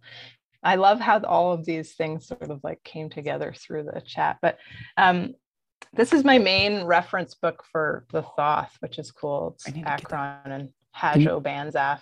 Can you put that in the chat at some sure, point? Because yeah. that's not one um, that I um, have. And about the camel in that card, the High Priestess, which is the moon card. So mm-hmm. currently we're having a Cancer moon situation. Uh, the camel, which carries its own water supplies through the desert, is thereby the connective member between the inner spheres, water, soul, and the world of real forms, earth, matter. It is a symbol of moderation, sobriety, and modesty, which, because of its arrogant physiognomy, has also been misinterpreted as an expression of presumption and obstinacy. The hmm. same applies to the high priestess. Wow. I love that. Very cool. Very cool. Well, yeah. One other book that I have that talks about this symbol is called Animal Frequency by Melissa Alvarez. Mm. And she adds a couple things. She says, reserve your energy, be of service, adapt to the heat in your life, the harsh climates, uh, eat anything you can eat when the food is scarce. You don't have to have like the, like, for example, if you're going through inflation, if you're used to eating really crazy expensive stuff, maybe you have to like, you know, compromise uh, a little bit like we shouldn't necessarily have to but when you're trying to survive uh, you gotta you gotta feed yourself first and then figure out how to change the system next. Um, self-empowerment. You've got everything that you need inside of you. Car- carry your own burdens. Um, mm. so it talks about heavy burdens and that really reflects the saturn mars thing we were talking about. Um, boost your stores and reserves at this time because you, you may find that there comes a time of uh, really you know harshness where you're not going to be able to find food or resources as easily as you were in the past. Um, but don't give away too much of your energy to others. Conserve it. Slow down, adapt, and utilize your survival instincts. A lot of times we try to, you know, give give more than we we we are capable of, and that can also be um, toxic to ourselves as well. That can really yeah. be challenging. Um, so those are some great camel reflections. I think. Oh, we got any other? Uh, Carol says Camel carries the allegory all the fragments of the story. There's a river cam here in Avalon flowing to the Queen Camel Village. Oh, interesting. Okay, very cool. All right, so that's a camel. Uh, just hunker down, like, right? Store store up the good times. There you go. There you go. I love that. And thank you, Lynn, for the super sticker. I appreciate your your contribution today. I really appreciate that. Store up the good times. I love that. I love that. Gratitude is always a great answer for a lot of questions that we had in our life, isn't it? Appreciation. Yeah, I've got this card staring me in the face right now. Yeah. Three of Cups. Loving that card. Yeah. So we've got one more div- divinatory system for you today, and that's the I Ching. And we got the hexagram number 36, which I think is, uh, it was pretty darn appropriate when we were talking about the, the challenging uh, sol- solar aspects that are going on right now. Um, 36 translates to darkening of the light, an eclipse, hiding one's light, brilliance injured, censorship, keeping a low profile, hiding your feelings. I feel like this hexagram really reflects Saturn in Leo that is is is related to that first decan of Leo, like where it's mm-hmm. it maybe we feel like our light is repressed a little bit, but we have to figure out how to mm, work within these these times that are a little bit challenging. Um, I'm going to tell you a story, Janet, about 36 real quick. You have a few more minutes? Oh, yeah. Okay. So, this is a story from various forms of the I Ching, uh, various translations, and they talk about the, the last days of the Shang dynasty in China when it was falling into corruption. And we had a prince, his name was Prince Ji, or J I, I think, it's, I think that's how you pronounce it, who was one of the last remaining virtuous persons on the court and his i think his uncle or someone who had taken over was was you know getting all crazy with drunken madness you know maybe some of that the dionysian donkey revelry you know that we were talking about. Um, but the rulers were so drunk that they didn't even know what day it was. And um, the these they sent out some heralds to speak to prince Ji and basically were like hey do you know what day it is and if he had said that he had known what day it was, it would have put him in a lot of danger because if he wasn't like conforming, quote unquote, to the the craziness it would have they probably would have killed him. That doesn't mean that he cooperated with them though. So what he did is he feigned drunkenness and madness to re, to be able to uh, preserve his integrity. So mm. I think. I, I thought that story was really cool because I think that we're hiding our light for survival sometimes here. Um, we may be heading into times where it may be dangerous to to completely express your opinion, your s- authenticity in certain situations where it could become uh, dangerous.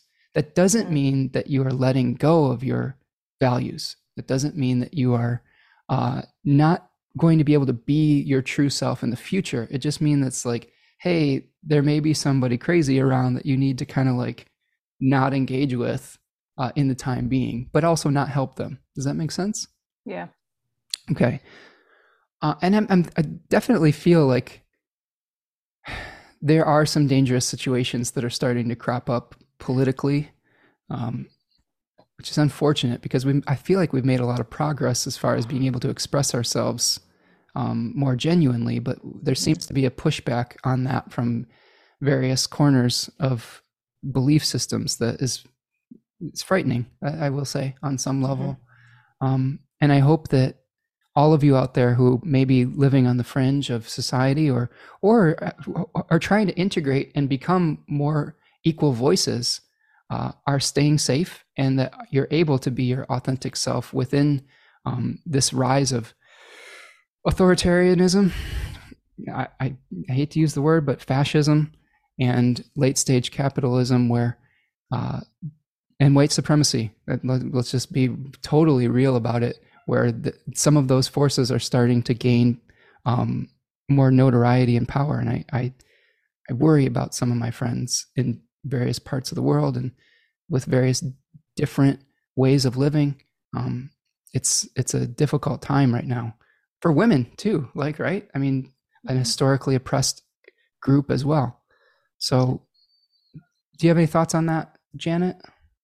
Well, what you're speaking to right now ties back into the the five of wands, that like thread of service and you know of being, you know, confrontational only to the extent where it's safe in order to to like protect yourself and those you love in your communities right. kate in the chat saying hiding light to survive strikes a chord yeah. um, and i think that was really interesting you telling that story about Ji and the drunkenness because we've got a couple different threads like sekhmet getting drunk on like the blood colored beer yeah.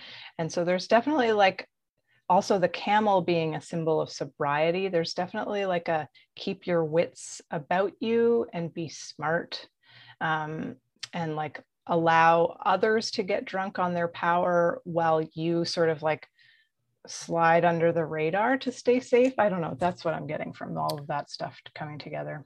I agree. I agree. Yeah and raven's mentioning there's been a very worrisome rise in homophobia and transphobia that's very scary. I, I agree raven that is that is scary. There there has definitely been pushback from uh, extreme conservative forces in, in all parts of the world right now, and it's it is becoming a little bit unsafe for to for people of alternative lifestyles to be themselves, and it's it's sad. It makes me really sad. It just hurts, you know, that people aren't allowed to be who they want to be.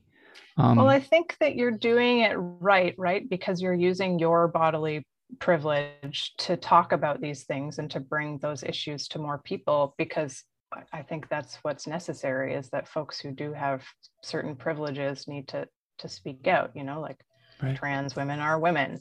Um, right? Like disabled people deserve to live a life. We can wear masks. It, eh, simple things, right? Like if you can take a stand, that's the five yeah. of wands, right?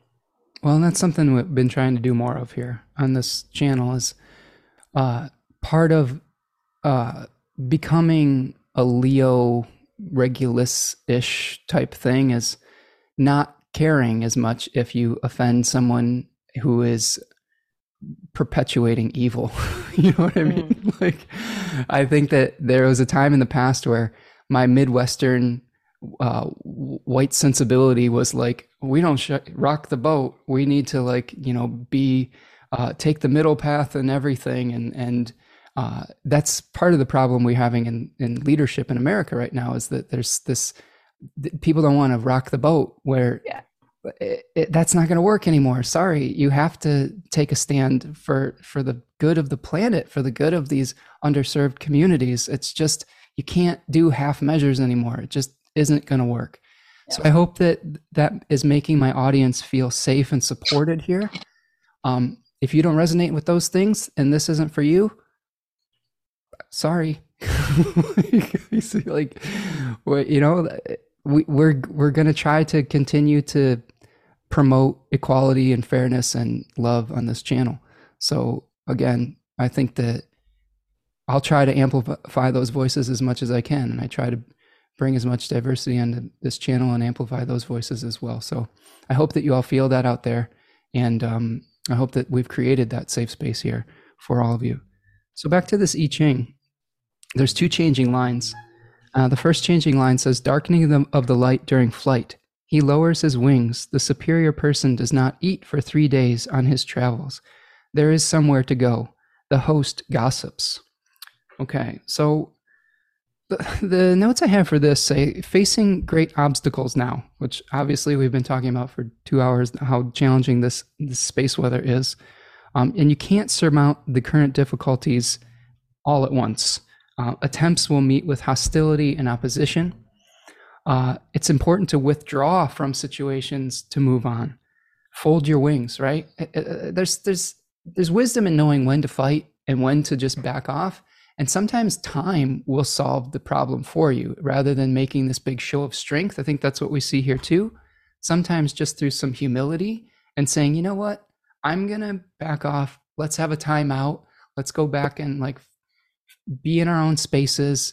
And it's okay not to have to figure it out. Sometimes by drawing that hard line in the sand, that's when you create a position that you aren't going to be able to back off of and you create a destruction of a relationship. And that's man that's can be so difficult to heal from when you've made a declarative statement. I'm speaking from experience because i've made plenty of ultimatums in my life as a leo mm-hmm. rising and a taurus moon quite frankly where i was just like no. Like but uh, ultimately i think i hope that i've been able to wake up in time to be like okay i need to back off this position and with, withdraw.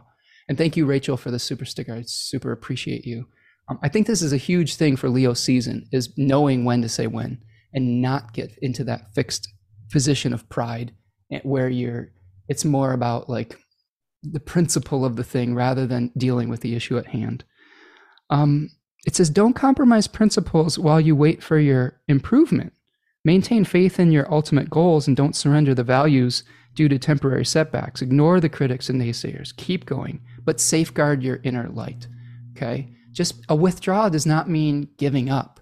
Like this is something where in like the art of war or something, there are times when, you know, you need to withdraw the, the troops, so to speak, to live to fight another day. You, if you lose the battle, you don't have to lose the war type of thing, right? Maybe we're in that time in history where some of the forces of evil are on the rise, but eventually this is something where uh, this next line comes into play. It says, Not bright, but dark. First he ascends to heaven, then he fell into the earth. So this hexa, I love this line in the I Ching because this is so instructive. It says the darkening of the light has gone as far as it can go. Evil consumes itself eventually if you starve it of the good, right? If you if you starve evil of something to fight against, eventually it starts to consume itself. I love that, right? Mm-hmm. So bad times coming to an end potentially. Power and resources are misused in the past, but now you can find a new way forward the seeds of change, hope for the future. Darkness destroys itself and good will prevail again. So that yeah. gave me some hope, right? Yeah. I, I found this too. Go ahead. That's so beautiful. There's so many threads in there that like came up in the chat too. Like yeah. the the like the darkening of the light like there's just so many little instances of, of, resonance of what we were talking about with the wisdom of the crone and i just keep thinking about like storing up that value and the, the camel passing through the needle yeah. is is more likely than a rich man getting into heaven right? So it's like this idea of storing up um, that value and what is your core value um, and letting that be your guiding principle through the hard times right? Yeah safeguarding that that flame because you don't want to let the flame go out. Even if it's not as bright as it could be it, it's you still are the one that is tending to it. And this is something i'll say to you carol just i've talked to you carol. Even if that light feels repressed by the saturn opposition that you are responsible for tending to that flame right? And you have to keep it alive through your faith and your hope even if others aren't feeding into that flame because flame flames can be fed by other people's fuel but ultimately like this is something i've learned from studying hestia too. I, I pray to hestia every morning the keeper of the sacred flame. Sometimes we're the only ones that are going to keep that flame alive but it's so important that we do because eventually that flame can turn into something massive. And, it doesn't have to be now it could be in the future but if you don't keep that flame alight it, it will go out and then there's something uh, there's no chance for that in the future right and i want to uh, thank you for the super sticker tarya. Appreciate you. Um, i wanted to shout out rachel here that says i heard rick levine quote the arabic proverb again recently trust in allah and tie your camel i actually really love that story. And it, the, the gist of that story is uh, and I'll super paraphrase it. There were two people in the desert that were uh, staying in an inn for the night. One of the people was like, "Hey, we should go tie this camel up, right?" And the other person's like, "Nah, nah, I'll I'll trust in Allah. I'll trust in God to take care of it." And they wake up the next morning and the camels have run out. And the and the wise person says, "Well, trust in Allah, but tether your camel," which is a great, uh, great representation of have faith, pray, you know, but also take the necessary steps to take care of your physical business, right? You know, like for me, the universe will provide, but it's not just going to bring everything to your doorstep. It, it could bring you an idea that you have to act upon. It can bring you some kind of, uh, you know, situation that you have to be able to take advantage of. But then you got to do the rest. You know, it's not going to do it for you. So I think that's great advice. Um, so yeah, and D is agreeing with some of these things here today. Yeah, and Kate says even one degree of light breaks the day. Yeah, exactly. Beautiful. Exactly. So that this hexagram with these two changing lines is changing to number 52, which is basically the mountain, keeping still, restraint, keeping quiet, attaining inner peace, enduring, which is very camel like, taking one day at a time. The can- mountain's a great a great symbol for this. Uh, I, I don't know if those of you ever study um, Chinese uh, feng shui, but you have everybody has like a Kua number. You you've heard of Kua numbers, Janet? Oh, I have not. No. Yeah, so it's based on your your uh, the year that you're born. You have a certain energetic um, element. Like for me, as a as a person born in 1980, I believe they do it.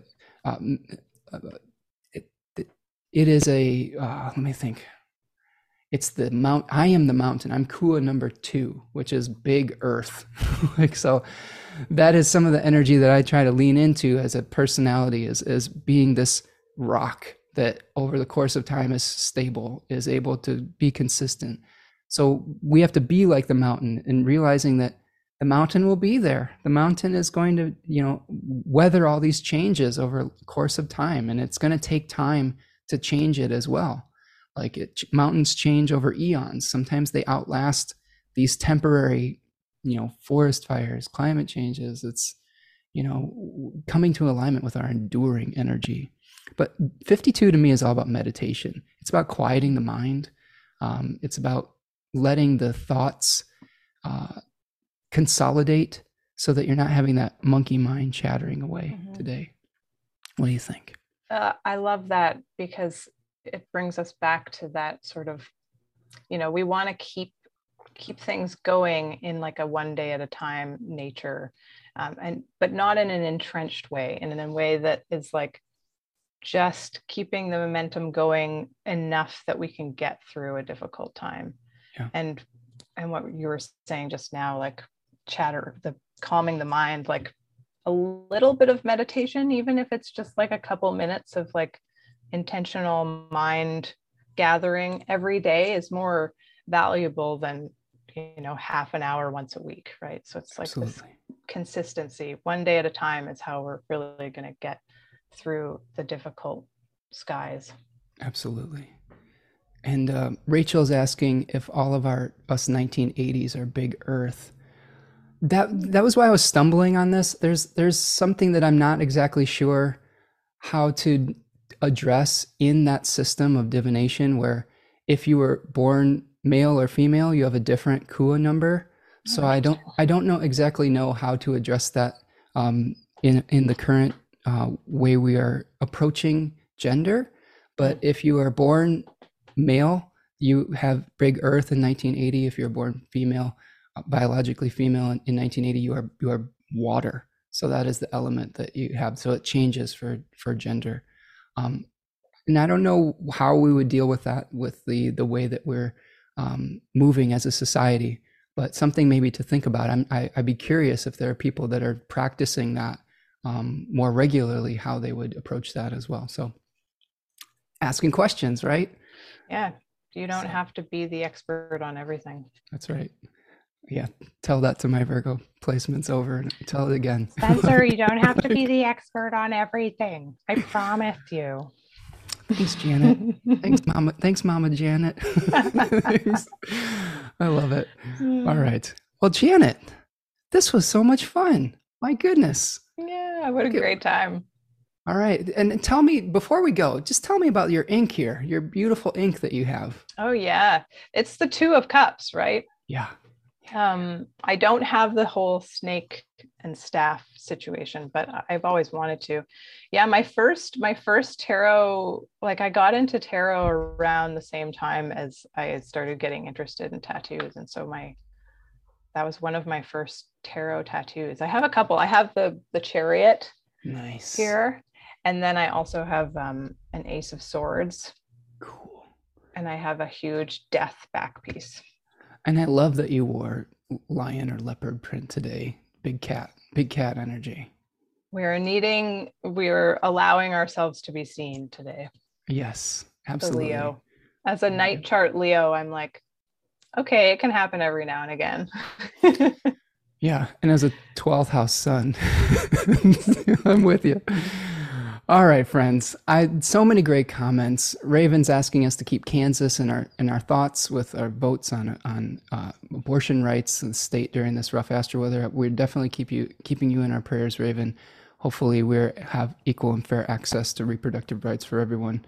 Um, we need to rachel says we need to record that for spencer it'll be recorded i'll be able to watch it over again. I'll, I'll bookmark it. we'll, we'll have a little clip. Yeah i'll timestamp it and be like oh there it is. Yeah clip exactly. Um, and yeah prudence is saying thanks for our time and, and, knowledge today. Thank all of you for your contributions in the chat box today. Super great chat. Always amazed at the wisdom that comes out of there. Uh, thank you janet. Again janet we can visit you at your website which is www.goodsigil.com. I'll put it in the chat. Um, and I'm Good Sigil on all of my socials. And while you're doing that, while we're wrapping this up, can you put the name of that Crowley book in the chat too, or a link yeah, to sure. it? Sure. I would like to see that. That's one that I would love to add to my collection.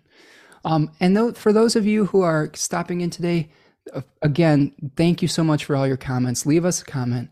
Please hit the like button to please the algorithmic gods, subscribe to the channel. Again, I have a Decans of Leo webinar coming up on August the 20th at 1 p.m. on Saturday.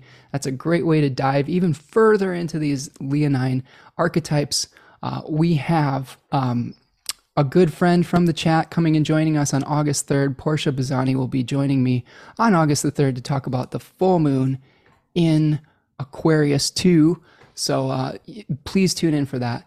And again, throughout this time, it's it's really I know it's cliche and it's it's you know a little sentimental and uh, but it is important to be kind to yourself during this time. Be kind to one another, but but of course you know being kind to one another starts with loving yourself, with with really like protecting that inner light, whether people are watching or not. Um, you can look in the mirror and say, hey, you know what? I did the best I could today And even if it wasn't the best I've ever done in the past, it's the best I could do today. And that's good enough for today, right? Yep. Okay. All right, friends. That's what I've got for you. Thank you so much, Janet. This was a pleasure. And I will see all of you the next time. Take care, friends.